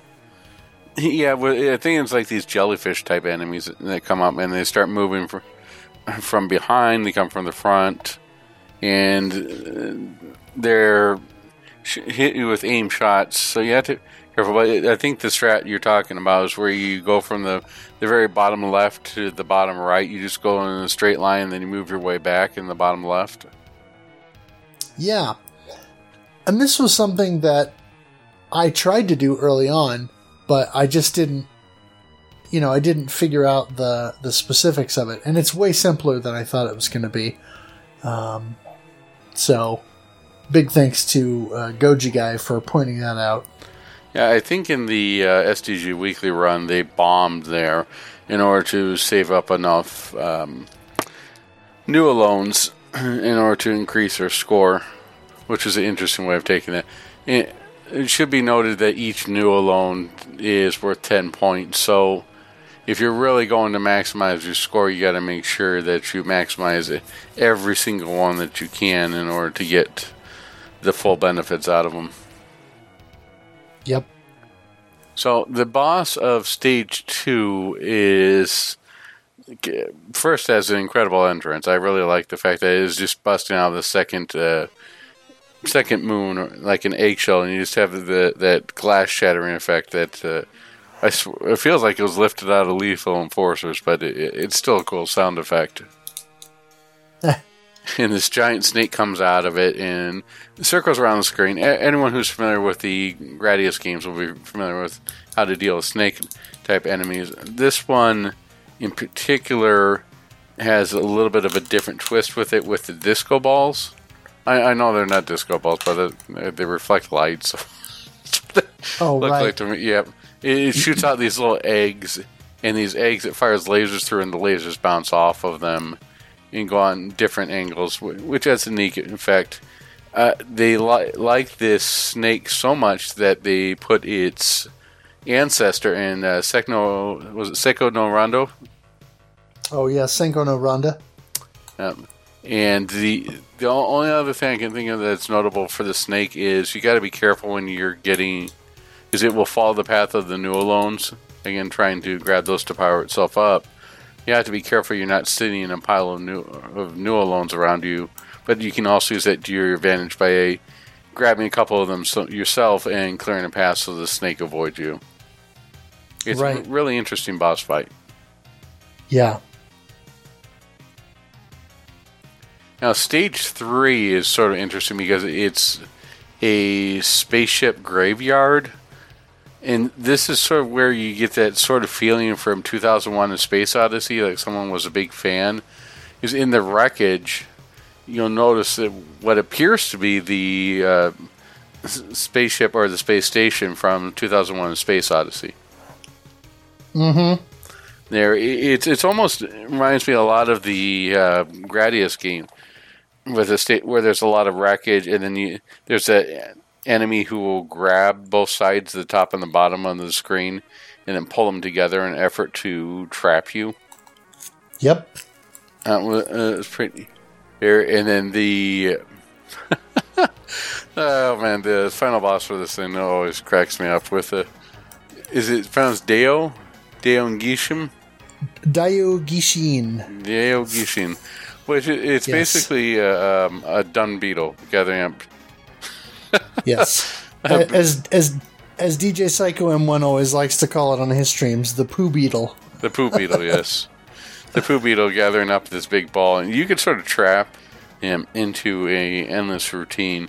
But a couple of my, the runs that I had done, I accidentally hit the garbage pile instead of the dumb beetle, and uh, revealed the um, the other boss, and that made it a lot harder than it should have been. But if you can kill the keep hitting the dumb beetle by destroying his ball or stop him from throwing his ball, you can trap into this.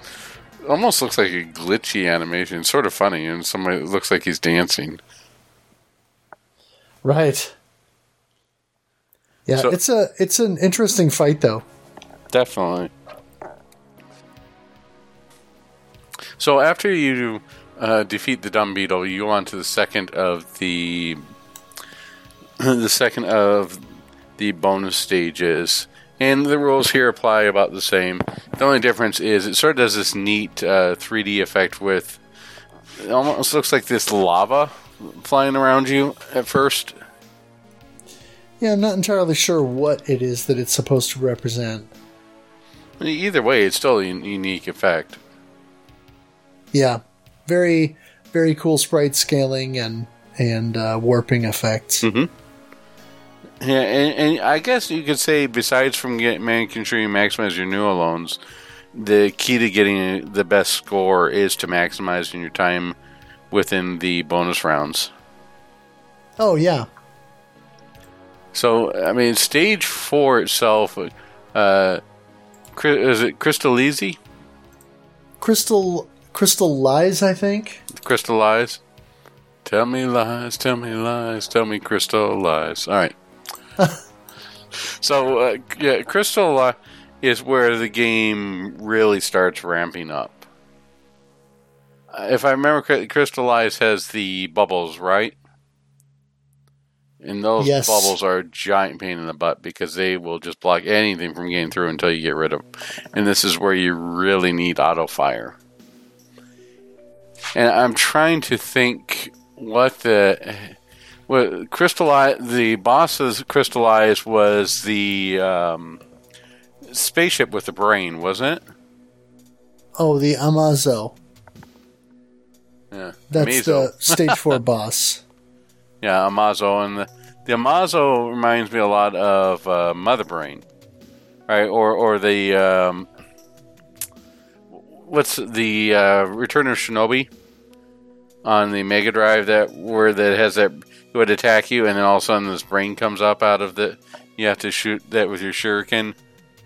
Yeah, Or Shinobi uh, three. I thought that was Shinobi two. Was it Shinobi three? Yeah, Shinobi three is the one that has the weird alien brain thing. Okay. But it really reminded me, or, or the uh, NES Batman game, but it really reminded me, reminded me of those with the way it, but it, it's almost like a um, fighting a the cat battleship in Parodius, or people want to say R-Type Stage Four with a huge battleship as as you're just moving around it, destroying certain Yeah. parts of it, and then you destroy the big brain, brain big brain in the butt. I don't know what to say there, but uh, big butt brain. So it's definitely interesting. Uh, Say, uh, can you think of anything else to add for stage four? No, but I mean it's it's a it's a solid stage and uh, definitely the uh, the boss fight is memorable. Yes, destroying the big butt brain is definitely memorable. Uh, then stage f- five is Nemesis Crisis, and this is where the games was it stage. F- yeah, stage five does the weird set with like the the rocks and then the uh, lava, and you have to de- deal with navigating more pathways. I'm trying. I can't think of anything that was memorable with the enemies in stage five, but the boss of stage five, Ghost, feels at least to me feels to be when you're playing for survival a lot easier to deal with than the boss of stage four. Yeah, Yeah, it's almost like it, it's similar in scale to the apartheid, but it, it's it almost feels like it would be in a uh, Guy Aries boss, right? Like the the first the stage one boss of Guy Aries, where it's big and so, sort of along the same scale as the uh, final boss from Spaceballs, and that giant vacuum cleaner made it. It sort of feels along that, that same type of. but the boss itself sort of goes down surprisingly easy. yeah. I don't. Stage four boss isn't too hard.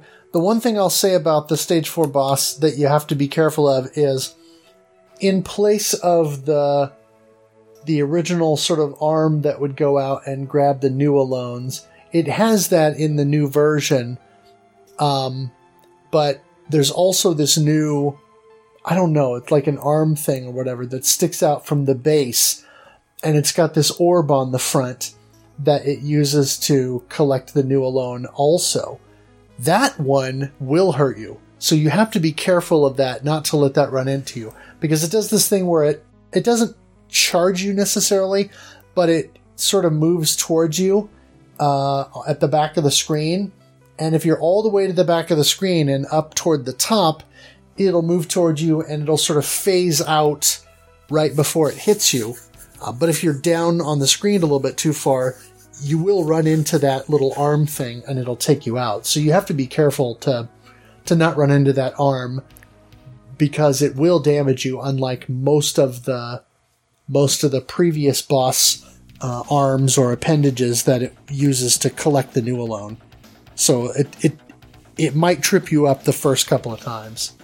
The other part about that too is you have to be careful with its uh, three-way shot, right? You sometimes it likes to get really close and then will fire off a three-way shot, which makes it really hard to dodge. Right. And I think if you destroy that arm first, it will start being more aggressive about shooting the a five way shot. Uh, so you got to be careful about that.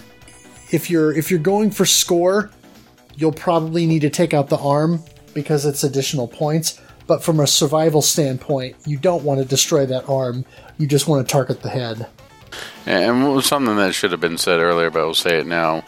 All of these bosses have a three-minute timeout, so you, really good players who are playing for score will set their stopwatches and uh, collect as much Newalones and do as little damage as possible in order to boost up their score before the boss fully times out. It's uh, interesting, something that, that I don't think I would have the patience for. Right. Yeah, de- definitely one of the strategies in the game is to is to milk uh, the bosses for different things, and uh, and then also to make sure that you can collect all the Newalone.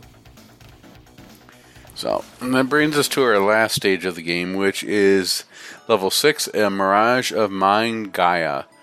Or, the boss is Omega Zone. Let's start talking about the stage. So the start, the stage itself is with these asteroid or these rocks that rotate around you. And it's really neat effect. I was dealing with the sprite scaling, and I don't remember too much about the stage itself. The the, the end boss of the stage is certainly very trippy, but I don't remember much. Can you add something for the stage six? Yeah, stage six uh, also has this weird thing going on where there's a new enemy type, or uh, I guess you could call it an enemy or an obstacle that it introduces, where it starts out as this little thing and when you shoot it, that sort of explodes out or expands into sort of a lattice work that gets bigger and then but then as you keep shooting it you can kind of move around and destroy those.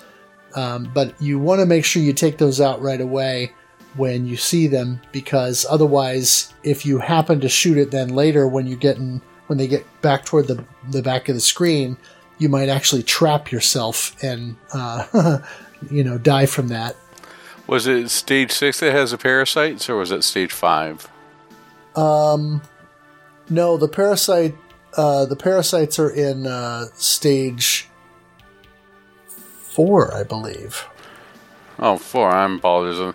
Yeah, the the parasites are another way that if you want to boost your score. So if they lock onto your right. ship, you got to destroy them first, and if you they have locked on, you won't get any points for it. So right. those, yep. I, I, thought for sure that they were like a stage six thing, but the stage six must have been the um, was it the starfish or not? You know, the, those quad fish that go through.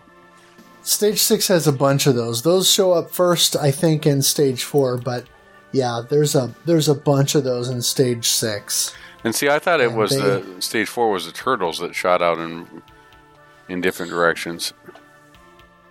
Well, that's those you see first in stage two, but they, they show up during a couple of phases of the stage four boss. Okay. It's clear that my enemy is all over the place, but thanks for that. I, it's yeah, I'm trying to think if there's a, there's a starfish, the parasites, but you're right. There was a, definitely a new enemy in stage six. Right.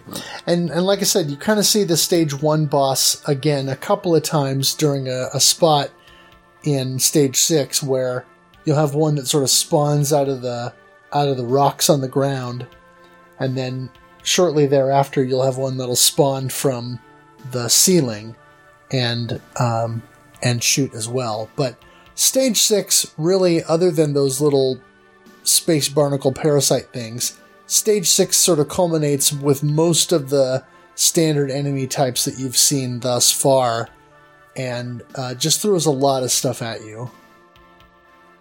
Yeah, and the stage six boss, what a trip for a game on that. It's show, a shows its Darius roots, and B goes into again 2001 Space Odyssey territory here with the different flavor background. So you're flying this. It, um, what's I'm trying to think of right now. The name of the last Boston Darius games. You, I, I, keep wanting to call it Big Fish, but that's it. Do you know what I'm talking oh, about? Like like King Fossil or, uh, or Great Thing? maybe Great Thing is what I'm thinking of. Is it, it looks like it's just a a little bit palette swapped in modified version of Great Thing. Yeah. The interesting thing though is with the final boss, you can actually overlap the sprite of the final boss mostly, except for its core, which is its weak point. The core and then its tail, right? Yeah, there's a there's a spot at the end of its tail that will that will shoot out a beam you can't overlap that portion, of course, because of the beam. Um, but you can destroy that portion if you approach it correctly. Yep, and meanwhile, you got these really trippy backgrounds playing on. The first one is an ape with a hammer or an axe or something, which I think is maybe another uh, thing for uh, 2001: A Space Odyssey right? And these type and then it goes into a guy with a machine with a bazooka, doesn't it? And Something like that. and then it switches to a bunch of dolls, Right. dolls and stuff, which is really weird.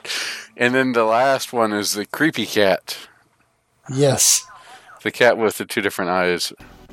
I think someone on the STG Weekly stream said that uh, they thought they had read or heard somewhere that that was actually one of the developers' cats. Well, I, was sort of thinking, you know, if this game had not been a Taito game, well, and a Darius or you know, if it wasn't doesn't have that lineage, but instead was a Cho Aniki game, I wonder if we would have ended up with Nodcat. right. You know, that maybe that would have been a power sh- power up instead. Oh, geez, Ch- Cho Aniki cross Taito. But yeah, it is definitely weird. And then the uh, ending that you get on the well, there's two endings actually, but the ending that you get is just so bizarre. The pilot goes into a fetal position after the enemies destroyed. The Earth splits into two, and then you see the ocean. Right. Which you know uh, makes total sense, right? That's Yeah. always what happens when when you de- defeat the final boss. So, Well, and you. Oh, sorry. Go ahead. uh, I was going to say, so I mean, I, I don't know what to make of this. Do you have any thoughts? Well, yeah, the, the the ending is is kind of a an early version of Taito being more esoteric with their um, with their shmups like they were in the '90s, uh, because you know Darius Two had that whole uh, uh, that that ending where they wake up in bed and and uh, was the whole Mortal Kombat just a dream kind of a thing you know the Super Mario Brothers 2 sort of uh, sort of cop out. But this you know this starts to take things in a in a more weird and obtuse kind of direction. You know, I almost wonders if that was the type of stuff that. It says, so what did you do, do before uh, creating all those weird commercials for the PlayStation 3? This, oh, well, I used to write uh, stories for Taito. I did the ending for Metal Black. Do you remember those weird things with a baby that would just start laughing and it would show the PlayStation 3? Uh huh. I wonder if it was the same person. Somebody goes, hmm, what was your inspiration? Well, you know, it was t- Schmo. It was the period of weird. Now I think about it. What was the um, Thunder Force Three was really weird with the way that game would go. What was the um, not Halley's Comet, but the um, the Voyager probe, like developed sentience or something like that? Or am I getting that confused with Star Trek? I'm. I, I got. well, there was something really weird about the stories for Thunder Force Three was completely off the rails. I remember that where a probe gained sentience or something like that. And so it's just the the area where people are weird for weirdness sake. Right. Well, and if you if you get all the way to stage six and then you die and don't continue, that's when you get the so-called bad ending. The good Which- bad ending. Yeah, which is uh, John Ford goes down with the ship, so to speak, and uh, and because the aliens took him out, that sort of sparks a coup, and so then you've got twenty thousand Black Fly ships out for revenge, taking on Nemesis, uh, and so it's kind of an interesting twist in the you know in the story. Yeah, but the weird part of that is supposedly the UN leaked the wrong location in order to protect Nemesis so when they do sign the peace treaty. So apparently they're all, they're attacking the wrong thing and they're all sent to die. Hmm. This just is where maybe I maybe I need to read the manga. Because wasn't there a four volume manga that went with this? Oh, was there? I'm pretty sure there was a four volume. No, it could just be as crazy as the um, anime or manga that was released within Life Force, right? We all know that went places, but it's I'm pretty sure there was a manga for this. I don't think it gives proper explanation to any of this, but I'm sure it was a thing. Interesting. Yeah, I'll have to look that up. Um, a couple things I wanted to make sure that we noted is uh, while you're using your beam or your bomb uh, and your meter's running out, if you collect Newalone while your beam is active or while you're bombing, you sort of extend the the life of that a little bit. Now, obviously, you need to keep collecting the Newalone to keep recharging, and it only adds a little bit, so it's going to continue to dwindle. But you can extend your beam or your bomb just a little bit by by gathering more Newalone while that's happening. The other thing is, uh, and we'll touch on this a little bit later when we talk about scoring, but the bonus stages are very heavy on the RNG. And so uh, you have to, as you said, you have to target sort of the nose of the ship uh, with your reticle. And each of the two bonus stages has a timer. And the first timer is set at 30, but it's not 30 seconds as we see it in the real world. It's uh, it's a much faster time frame, whatever it is. And then the second one is 60 count on the timer. But the, the first one, the first bonus stage, your objective is to destroy five of these craft. And then you get 10 in the second bonus stage that you're supposed to destroy. Alright, so now would be a good time to take a quick break and talk about the similarities between Darius and Metal Black.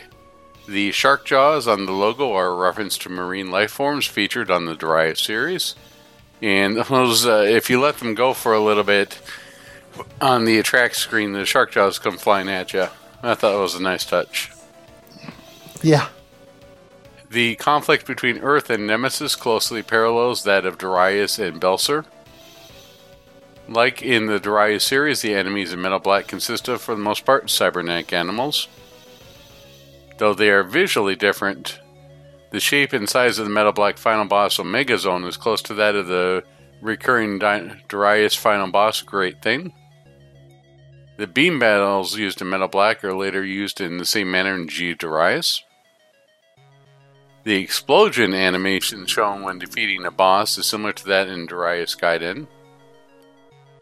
The origin of the Black Fly and Silverhawks are so close in that they both are one pilot airplane like ships created using enemy technology and energy sources and later are used to by the pro- protagonist to defeat the enemy. The Black Fly and Silver Hawk are both named after a color and an animal in that order. Metal Black has mid bosses, captains similar to those first used in Darius 2. In both Metal Black and Darius series, sirens are heard as harbingers of every boss battle. Or as I, I like to refer to it as dive, dive, dives. Hmm. I mean, it sounds like a submarine dive, is right?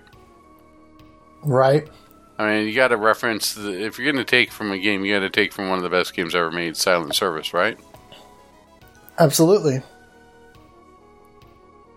The in sorry, the in-game sprite for Newalone is almost identical to that of the tricolor power-up in G Darius. The mid-boss on the first stage is very similar to the Emoto from Darius 2.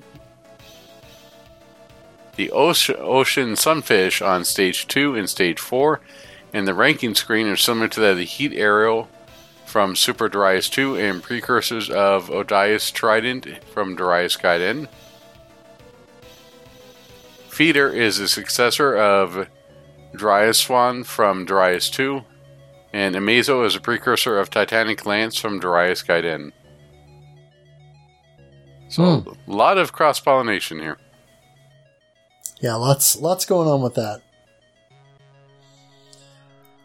So I guess uh, shifting focus and talking about the graphics, um, you know, we, we mentioned this earlier, but this game definitely has a darker overall tone and atmosphere than the first two Darius games. But I still found it to be very colorful overall, uh, particularly when you talk about things like some of the like when you're doing the boss battles, uh, once the boss is powered up with uh, Newalone, they shoot out purple purple shots at you, or they'll do the purple beams. Many of the spread shots that they use are kind of a bright purple, and a lot of the areas have have bright colors. Even if the palettes, uh, even if the palette of the F1, the Taito F1 system, isn't quite as bold and bright as what some of the later games would uh, would allow for. Um, and of course, as you just alluded to, there's a there's a heavy Darius inspiration. A lot of the enemy designs were obviously meant to kind of go that direction. So it, it seems pretty obvious to me that that this was at some point going to be a Darius game. Um, you know, even if uh, even if it didn't end up with the official name. Yeah, it's pretty impressive that they turned this around within six months. So you, honestly, yeah. I mean, you really have to reuse uh, everything you've got in order to make the game out in six months. Right.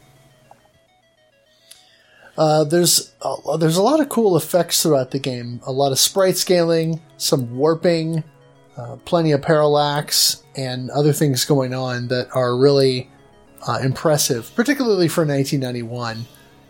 You know, if it if it weren't for the slightly muted color palette that you get from the F1 and uh, a little bit of chunkiness here and there with some of the graphics, you might think that uh, that you're looking at some uh, some Neo Geo kind of stuff going on, and certainly this this uh, impresses for its time. Um, there's also there's also this kind of cool. I call it a pseudo 3D effect that you get in stage three. You sort of fly in the beginning. You're kind of flying through a uh, this tube thing, and it's sort of ruined. But it has this effect that makes it look like you're like you're passing it by, and you sort of see the perspective shift as you go along. Uh, I don't know how they do it, but it's a really cool effect to pull off in a 2D game. And then stage six, you mentioned the beginning of that stage. You sort of see these these rock formations that look like stalagmites and stalactites at the beginning of that stage, and you're sort of scaling. They're they're scaling and turning around almost as if the the ship is sort of coming up upon this maybe this corridor or this cave and is kind of turning to get into that area or whatever. And it's a really cool effect. So there's a lot of a lot of cool graphical stuff going on in this game. Yeah you, it's pretty obvious to see why this game couldn't come out without i'm pretty sure that someone could have probably come up with some technical wizardry but at least at the time, it couldn't come onto home consoles, and why it required the power of the Saturn in order to finally bring this title home. Yeah, I mean, I could I could maybe see something like this possible on, let's say, Sega CD, because that had built-in scaling and rotation and different effects like that. But it certainly would have been a uh, still would have been a bit of a feat to make that happen. Yeah, definitely.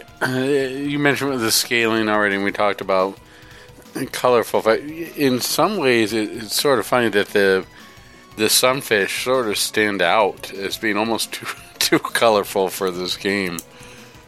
Is every yeah. everything is sort of gray or black or it's. I mean, even the uh, stage four boss with the brain on there and that pink it makes it stand out from anything else. Right. Yeah, a lot of very muted colors. You had a lot of browns and blacks and and here. I, I, I have to think though. I mean, compared to uh, Darius, I mean, what did they think that Darius was normally this bright, cheerful color palette? I mean, I could see it in some ways, but it's not like it was a Skittle effect like you get from Fantasy Zone. I mean, you want bright and colorful. That's a cute 'em up, but uh, I, I, I maybe tonally I could see that it's here, but definitely not in the graphics themselves. Hmm. All right, now that we've given our say on the sound, uh, excuse me, uh, yes, now that we've sounded off on the sound and the sound and the sound, now that we have talked about the graphics, let's sound off on the sound. It has a moody and atmospheric score by Yak or Zuntata. Your main weapon shot sound charges with each power level, which is a nice touch. Enemy explosions are varied, some have interesting crackle to them. And voice sound samples in the game are a bit muffled, but really convey that radio chatter effect. Yeah, I, I don't think that there's any sound effect in here that I found. Well, uh, okay, I take that back. Maybe the glass shattering of the moon, but that was for just being really clear and crisp and cool effect. There's nothing on here that has an overblown effect or need to be changed, in my opinion. And the music really, really fit the theme. It, it runs close to something that I, I would listen to outside of the game itself. What about you? Yeah, the soundtrack is definitely a highlight, and certainly I think one of the reasons that, that people are continue to that can that people continue to be drawn to this game because it just is very um, very different and has a lot of different um, feelings that it conveys throughout the game. You know, from the sort of somber tone of the stage one to the much more subdued stage two, and then stage three has a bit more of a bright, bouncy feel to it. Uh, so it's kind of it's kind of all over the place, but in a good way. Moving on to scoring. One of the interesting things about this is this is kind of in this sort of pre Gigawing era where games were still relatively low scoring. But this is a particularly low scoring game because of things like the Newalone, which you mentioned before, are only worth 10 points apiece. Uh, normally, when you think about power ups, you know, you pick up power ups and they're going to be worth whatever, you know, a few hundred points, maybe a couple thousand points or, or something like that. You, you think of a game like Truxton or a, or a typical Toaplan game where once you've hit your max power level, you know, every power up after that is worth maybe 5,000 points or something. But in this game, everything has much lower stakes, much lower score. Um, you know, enemies are worth varying amounts. Uh, there are a lot of early enemies that are worth 100 points. There are some later that are worth more. Um, you know, an example I'm thinking of is in stage four, the bubbles that can trap you. Um, the interesting thing is, whether you shoot them down or whether they trap you, either way, they're worth 500 points. and so it's kind of kind of cool that you don't miss out on the points necessarily by having the bubbles trap you. As long as they get destroyed, you get those points. Um, and really, anything that you can shoot and destroy, you get points for. Um, so you've got, of course, enemies. You've got missiles, which are fired out by some enemies and several of the bosses. Uh, there are some barrier walls like those in stage four, and um, and then boss parts in a couple of instances. The stage two boss, like we mentioned, has those you know disco balls as you called them that uh, that reflect the lasers. Those you can shoot down. That boss also shoots missiles that you can milk for points, and so you know different things like that. Basically, anything that you can shoot and destroy is worth points. Um, the bonus stage enemies are worth a thousand points each, and if you manage to make it to the end and destroy all the enemies within a bonus stage, you get two additional bonuses. You get a thousand points for each count that's left on the timer, and you get the so called perfect bonus that awards you uh, an additional 10,000 points. but that's one of the big frustrations about scoring in this game is the two bonus stages because they're so RNG heavy that it can be difficult to. Um, I mean, you can't really be consistent with them because the enemy movement is all very random. Uh, and particularly in the second bonus stage, when enemies move much faster, they are a lot faster than what your reticle is. And so it's just a matter of sort of catching them at the right time or or being able to kind of luck your way into into targeting them. I think when I was streaming the game, the the the most time that I had left on the timer in the first bonus stage was 17 seconds. And when I messed around with it earlier just to sort of refresh, I got I got 20 seconds left.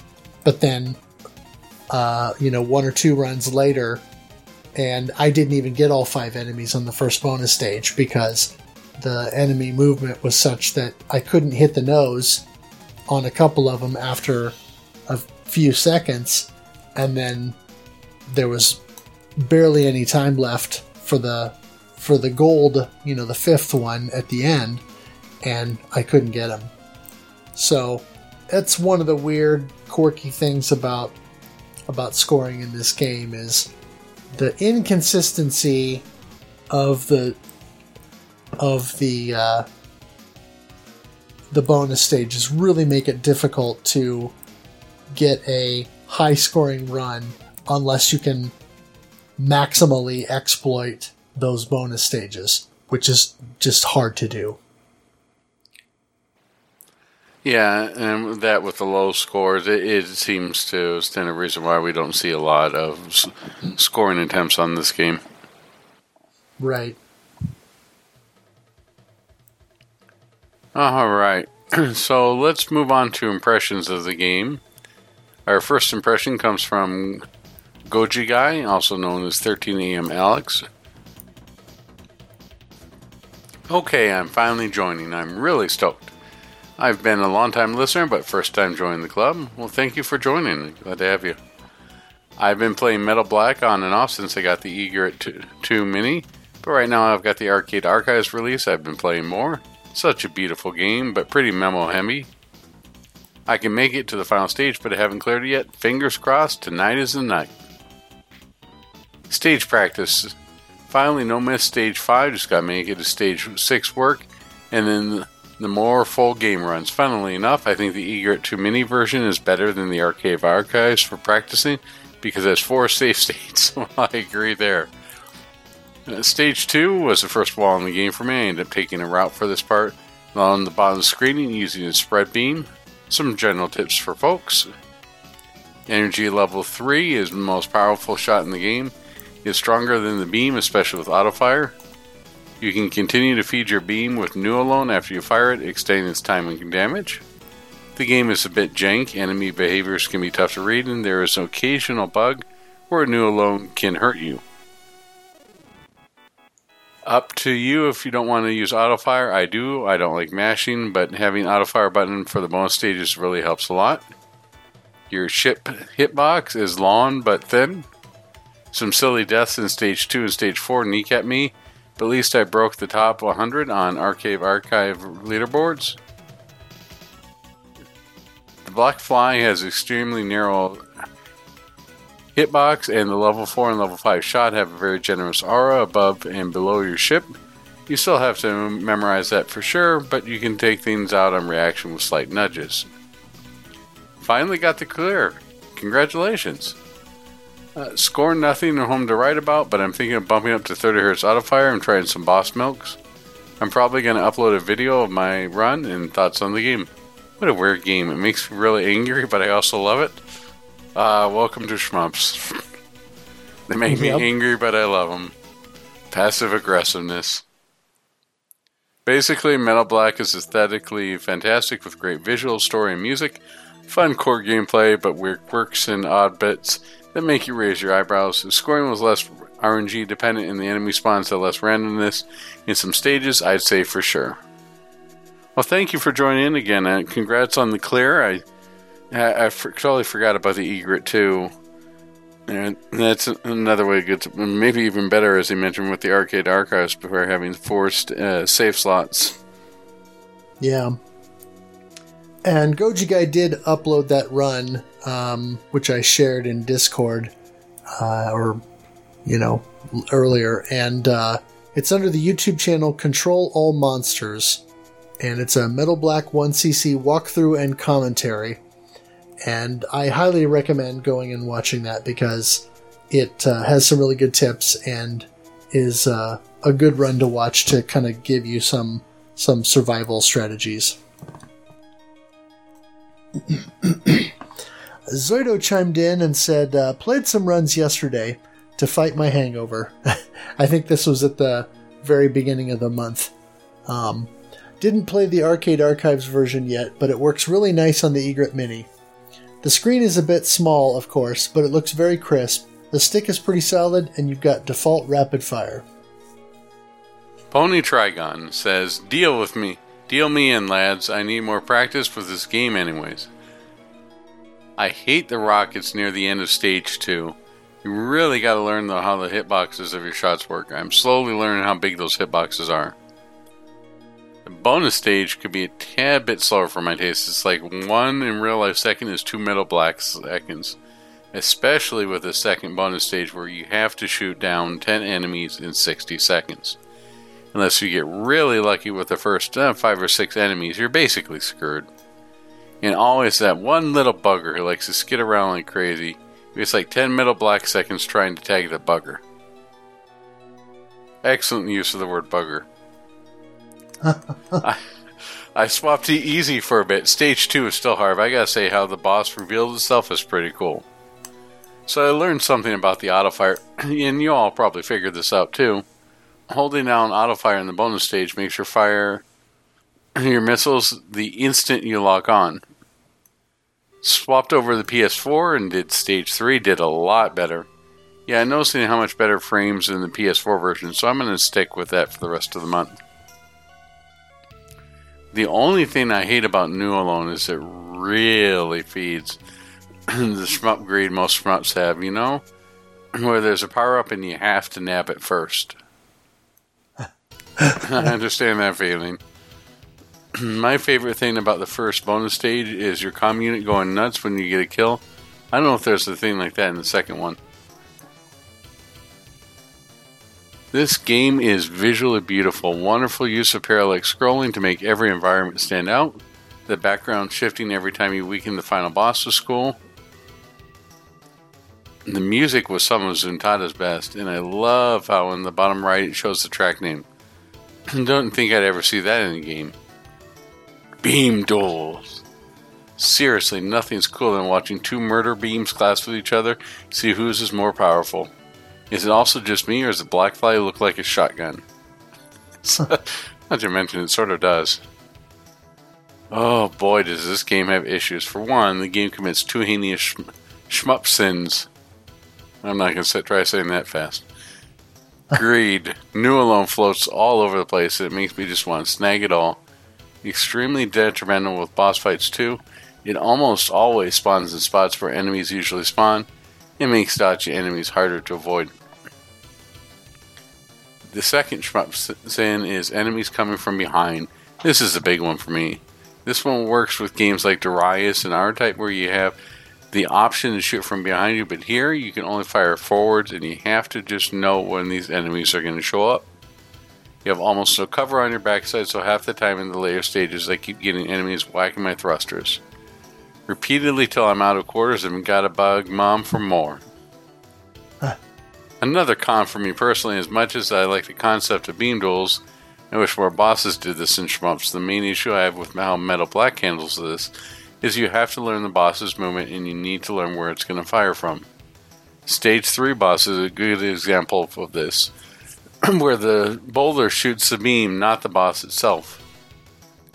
Overall, a very good game, but who boy does it have some issues. 8 out of 10. Would have given it 6, but there's a kitty. Instant 2 points because kitty. Yes, I have a kitty text. I regret nothing. Very colorful feedback, thank you. I like a that. kitty tax. Kitty tax. Nice. You're gonna love it when we cover Neko Navy, I'm sure. Oh, yes. Uh, Schlarp uh, joined and said, Wow, Metal Black is very hard for me. At least I barely made it to round three with uh, 93,670 points. And then later, Schlarp said, It took a while, but I start having fun with the game. It also took a while to understand basic mechanics. I smell a connection. I think I'm getting old. uh, and then said, uh, I just had the chance to play and tested the auto fire modes in the arcade arcade archive version, and boy, what a difference! Tomorrow I will have a look on how the built-in auto fire of the Brook Universal Fighting Board performs on Saturn. I remember it being quite slow, though. Uh, and then later said, uh, I didn't bother playing on Saturn anymore. Moved over to Arcade Archives on Switch, normal difficulty. Personal best at 2001 or 201,629. And then again later said, I made it to level 4 with one credit with with uh, 325,050 points on normal. Thanks to uh, 13am Alex for the video showing good strategies. I was trying to find a safe route at the end of level 2, but never did it. And yet, it's so easy if you just know how. Stage 3 boss is really uh, is significantly more easy with Beam at level 3. And then final thoughts. You guys said it all. On the subjective note, my first impression was not positive. I was disappointed from the weird enemy formations, movement patterns, and uninspired explosions and sound effects. But the more I played, the more I was fascinated from the music, graphics, and bosses. Level by level, the atmosphere got deeper and felt like a psychedelic journey, similar to Darius Gaiden. The game is still not my favorite in terms of gameplay, but it really is one of a kind that I will not forget. Uh, Geriatric Danmaku says Metal Black has always driven me crazy. I have big problems separating the foreground from the background. I just crash into things. Does anyone else have this problem? You know, I only have that problem when I take my driving test. I'm getting warmed up and playing a few rounds of Metal Black, USA ROM, and MAME. I have discovered that if you set the full speed autofire, you are very powerful. So much that it counts as cheating. Totally recommended trying this out. Guessing that MiSTer may also be able to set to 30 Hz autofire, but to still use autofire and not be cheating, I found that this to be dialed back to about 5 Hz. This may still be an advantage, but it's more reasonable in keeping with the typical advantage we get by enabling autofire. I put a few hours into Metal Black, but not much more. After realizing I was always just going to get stopped up right before the second stage boss, I lost the mojo to play.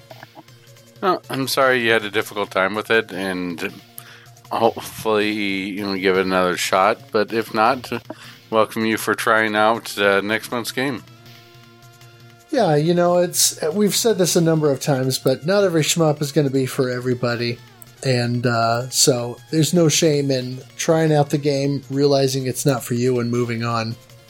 Um, regarding the auto fire thing, I'll just say, you know, all of all of our competition here is very informal. So I use auto fire when it's available to me, and always make use of that. So I don't have any problems with uh, with anybody using auto fire if they want to, even if it's you know 30 hertz auto fire unofficially in MAME when there's a game that doesn't necessarily support it. You know use use the tools you have at your disposal as long as you're not blatantly save stating through a game and then saying oh yeah i cleared it. This is the f- fastest 1cc I've ever done by chopping up my save states. right Uh, Corkman chimed in and said, I'm just playing this for the first time and run into things whenever I get to a new area. It's learnable, but frustrating. Uh, bombing at the gauntlet of little ships at the end of stage 2 helps. There's enough power ups to pick up after that to have enough juice for the boss. And then Corkman offered some final thoughts. I like this game, especially the music and the graphics. The strange enemies were cool as well. However, the gameplay wasn't my favorite. and I didn't end up playing as much this month. I don't dislike it, it's just not my favorite. It's probably because you don't have enough time to react or improvise in a lot of cases. You just have to memorize. The difficulty spikes didn't help either. One second, you're just going up and down, easily blasting enemy formations, and the next second, you are bombarded with two enemy formations, 10 homing rockets, and random bullets. I'll probably play this one again at some point, but mainly to credit feed for the music and graphics. Usually, with when we do playthroughs, we get a two sides of the spectrum, right? You get the people who dislike it, and you get the people who like it. It's sort of weird that we're actually getting a little bit of middle ground with this one, where people are like, yeah, I like it, but it's just not my favorite, and it, it's definitely okay, but it, it's usually not the type of reaction that we get from this. So it's interesting right. to see. All right. Our next comment comes to us from Orc Commander. Forgot a bunch of strats in stages 4 and 5. I posted score. I cleared the game last year, so it's a bit of a de-rust here. I think my main issues right now are just remembering some of the trickier blue enemy spawns for stage 4. One run had two deaths from colliding into them, and minimizing deaths on stage 5, usually from the green gunners protected by the walls or the randomly spawning red spike balls the latter being able to spawn almost right in front of you, which usually leads into death by, from enemy collision, can get pretty annoying. Yeah, those. Indeed. Yeah, those spike balls on there. Uh, yeah, those are nasty. Agreed. SPM had a lot of good thoughts here, um, and said, "I just tried this for the first time. What a weird game. I don't know if I'll like it. First impressions after one hour aren't the best. The pace and difficulty is all over the place. Those little bits of energy constantly inundating the screen I don't fully understand yet. Are we supposed to use that charge shot frequently? What's the point of beam battles against bosses? They don't seem to increase the score. They look cool though. Boss fights are also really weird. To sum up, weird. I like the second stage theme. It's stuck in my head as I write this. and then later on, okay, I played for another hour. This game has something to it. It has a really slow beginning, but doing it while dodging the first POW up Newalone spices things up a bit. Then I'll probably try to finish every boss with a beam duel for swag purposes. Oh, there's an ending slash cutscene if we die in stage 6. I don't think I've ever seen something like that. I just tried 30Hz auto fire and wow, what a difference. The 8BitDo arcade stick fires at 15 Hz. Didn't know this until now. What's the in game auto fire? It seems to be a bit less than 15 Hz, and even less counting the time between presses. And then SPM offered some final thoughts. Okay, here comes my wall. Cool, quote, Darius game with unnecessary but awesome beam duels. The ship's wide shot is quite versatile, covering the top and bottom of your ship, and works great with the level design, and even better when powered up. I had to adapt my playstyle a bit, though, to enjoy the whole run, but it was worth it, and I recommend everyone else does too. Otherwise, it's a bit unbalanced in terms of pace and difficulty. For instance, I started without autofire and trying to dodge the first POW up Newalone during stage 1 to make it a bit more engaging, then switch to 15 Hz for a comfy, a comfy but still, quote, intended experience. That is, until things got hectic enough and I glued my finger to the 30 Hz button. I also tried to counterbeam every boss for fun, except the last one. Even though they do nothing for score and leave you weaker for the next stage, a missed opportunity there. Grabbing Newalone during this attack fills your gauge and makes them last longer, and then lets you start the next stage stronger. This game has ultimately grown on me. It may lack a bit of replayability since going for high scores becomes a nightmare due to RNG and some tedious milks, but light scoring is still enjoyable and more engaging. It basically boils down to killing stuff, collecting power ups, the bonus rounds, and boss milking particularly the sixth one, which is the only milk I did for a bit because I found it fun. Basically, what I really want to say is just cat. Kitty. Everybody loved the cat. Yeah, I I, uh, I I find this echo a lot of times where this game is has its flaws for sure, but it it definitely has that appeal. It, it's got enough going for it to to make up for the flaws. I'll, I'll talk a little bit more about that when we get to final thoughts here. So our next thoughts come to us from Matt D. Tunston. There, I played second game. First game, I got 2,000 points. I didn't get wiped out in the beginning. I like it. That bonus stage is weird.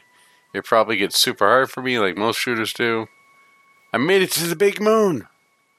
I feel like I can make some progress on this. Good game. Glad I got it. All right. Well, glad you made it to the moon and got to see it hatch. Now, it's definitely um, one of these things that does one of these games that maybe could give off a little bit of a sort of a weird first impression when you met is it yeah in 91 i'm certain that was amazing but if you were to look at this game now recommend it to somebody it might be hard for someone to distinguish it between other games of the era right if, if you're going to show it to someone versus like gradius 2 or something there's really nothing that immediately hits you and draws you in. It Because even a lot of the scaling effects and stuff don't really take that effect until later, right? Within stage one, I'm trying to think of a good way to say. There's nothing. There's no flashy graphics or anything that will just immediately pull you in. This this game is something that you uh, have to uh, take your time and for, for better or worse here with memorization and discover. Yeah. Let's go ahead and quickly recap the scores here. Uh, we'll just kind of go over the top five. Uh, Orc Commander took everybody to task and dominated with 601,520 points. SPM came in next at 531,610 points. Uh, Goji Guy, or Alec, uh, 13AM Alex, uh, got 480,920 and that was that clear that uh, is posted on YouTube. Uh, I'm up next with uh, 341,480, and then Schlarp rounds out the top five with 325,050 points.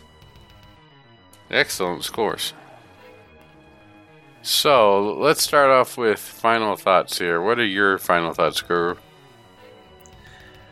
This is one of those games that I think has kind of intimidated me because it, it does have a little bit of a reputation for being difficult, and certainly there are spots where that is the case. But I think with a little bit more practice, um, I think I could probably get the clear, and I may I may try to hammer away at this game just a little bit more to see if I can make that happen because I really would like to to say that I've cleared this game. Uh, this is one that I think the RNG factor is heavy enough that it can be annoying and it can be off-putting. But the game makes up for it in part because of the sheer atmosphere and the overall presentation, the music, and uh, you know just how just how much atmosphere it has. So I think it has enough going for it in that sense. Plus, I guess the deceptive simplicity of the of the game's power up system that it offers you more than just grab these items and and shoot bigger shots. Um, you know, it's got a little bit more going on underneath the surface. So I think all of that combined sort of make for uh, a more interesting and engaging experience than you might expect, and certainly one that that sort of helped herald a new direction for Taito shooting games going forward to a bit more esoteric stories and uh, overblown plot lines but then also interesting mechanics and uh, stuff like that. So definitely a game that I'm I'm glad we played and one that I could see myself occasionally firing up uh, just to sort of get lost in a few runs. I know when I fired it up earlier, I found myself kind of getting sucked back in, but then ultimately, you know, got a little bit frustrated with my inability to to progress. Uh, you know, I agree with you that it, seems the game definitely has flaws to it, and it's definitely trying new things. But I, I agree with you. I think that these flaws are uh, can be ignored, or these rough edges can be ignored because the game, the product as a whole, seems to really be cohesive. It's not, you know, you you're you're gonna definitely hit some bumps in there, uh, aforementioned difficulty, and you're gonna run into some weird RNG that's gonna frustrate you at times. But the soundtrack, the power up system that's always there, the dark atmosphere, that really start of Taito's more, as you mentioned, esoteric uh, storyline trends, or more in this case, maybe more Inception like storyline yeah. trends, really makes it a memorable game. And despite you know there being safer bets such as you know March's game Gradius three, I'm uh, sorry Gradius two. Gradius three is a safety bet if for you dying, but Gradius 2 is much more of a known quantity. In in this game is not, and I, I think that type of stuff, just like with Mushi Sama, is what attracts somebody to a, ga- a game, knowing that there's a chance that things could be going horribly wrong. In, in some weird ways, you're it's like shmup gambling, right? you got that like, well, I could lose, I could lose pretty badly, but I could also win big. Interesting. So I I think that this is one of those games that the more that more that you put into it, the more you're going to get out of it. Is it, uh, me too. I found myself going, "This game is hard." I, I don't, but then I'm playing, going, "Wait, this game is easier than I thought." It's still not a pushover, but there's definitely more to it. And I definitely like what I've played. Good deal. So where are we going next here? We're going to the land of incessant pudding. yeah, you know, since we're recording this so late, uh, we've pretty much already we've pretty much already finished up most of the month of February, where we've been playing Touhou 8 Imperishable Night. And so, uh, by the time this episode comes out, it'll be too late to join in for that. But it'll be about the right time to join in and play our March 2023 game, which is going to be Gradius 2. And there are several ways to experience that now that it's out on the Arcade Archives. Uh, of course, it was on the Gradius collection on the PSP. There's also the PC Engine release that's on the TurboGrafx Mini. And also the uh, really interesting Famicom port. Well, and don't forget for those of you that love loading times, there's also the Saturn and the uh, PS1 ports. Uh, true. So lots of lots of ways to to experience that. Uh, I'm not sure if I'll try it with the MS, although it's not technically a MSX game, but maybe I'll try the MSX version. Oh sure, yeah, it's it's a really its own thing because it's Gradius number two rather than Gradius Roman numeral two. But uh, yeah, it might be interesting to mess with for just a little bit. Um, if for no other reason than to sort of see what odd direction they took it. I'm sure there's a Java phone port out there somewhere. Uh, Either that or could is be it- right. Either that or is a Ponchi slot machine. Oh, It is Konami we're talking about. this is true. Uh, it's time to play whack a mole and hit some gophers. With Gradius 2, Gofer no Yabou. Yes. And then in April, you know, they say that you, uh, you either die a, a superstar soldier or you find yourself becoming a parody. so we we will be playing Star Parodier.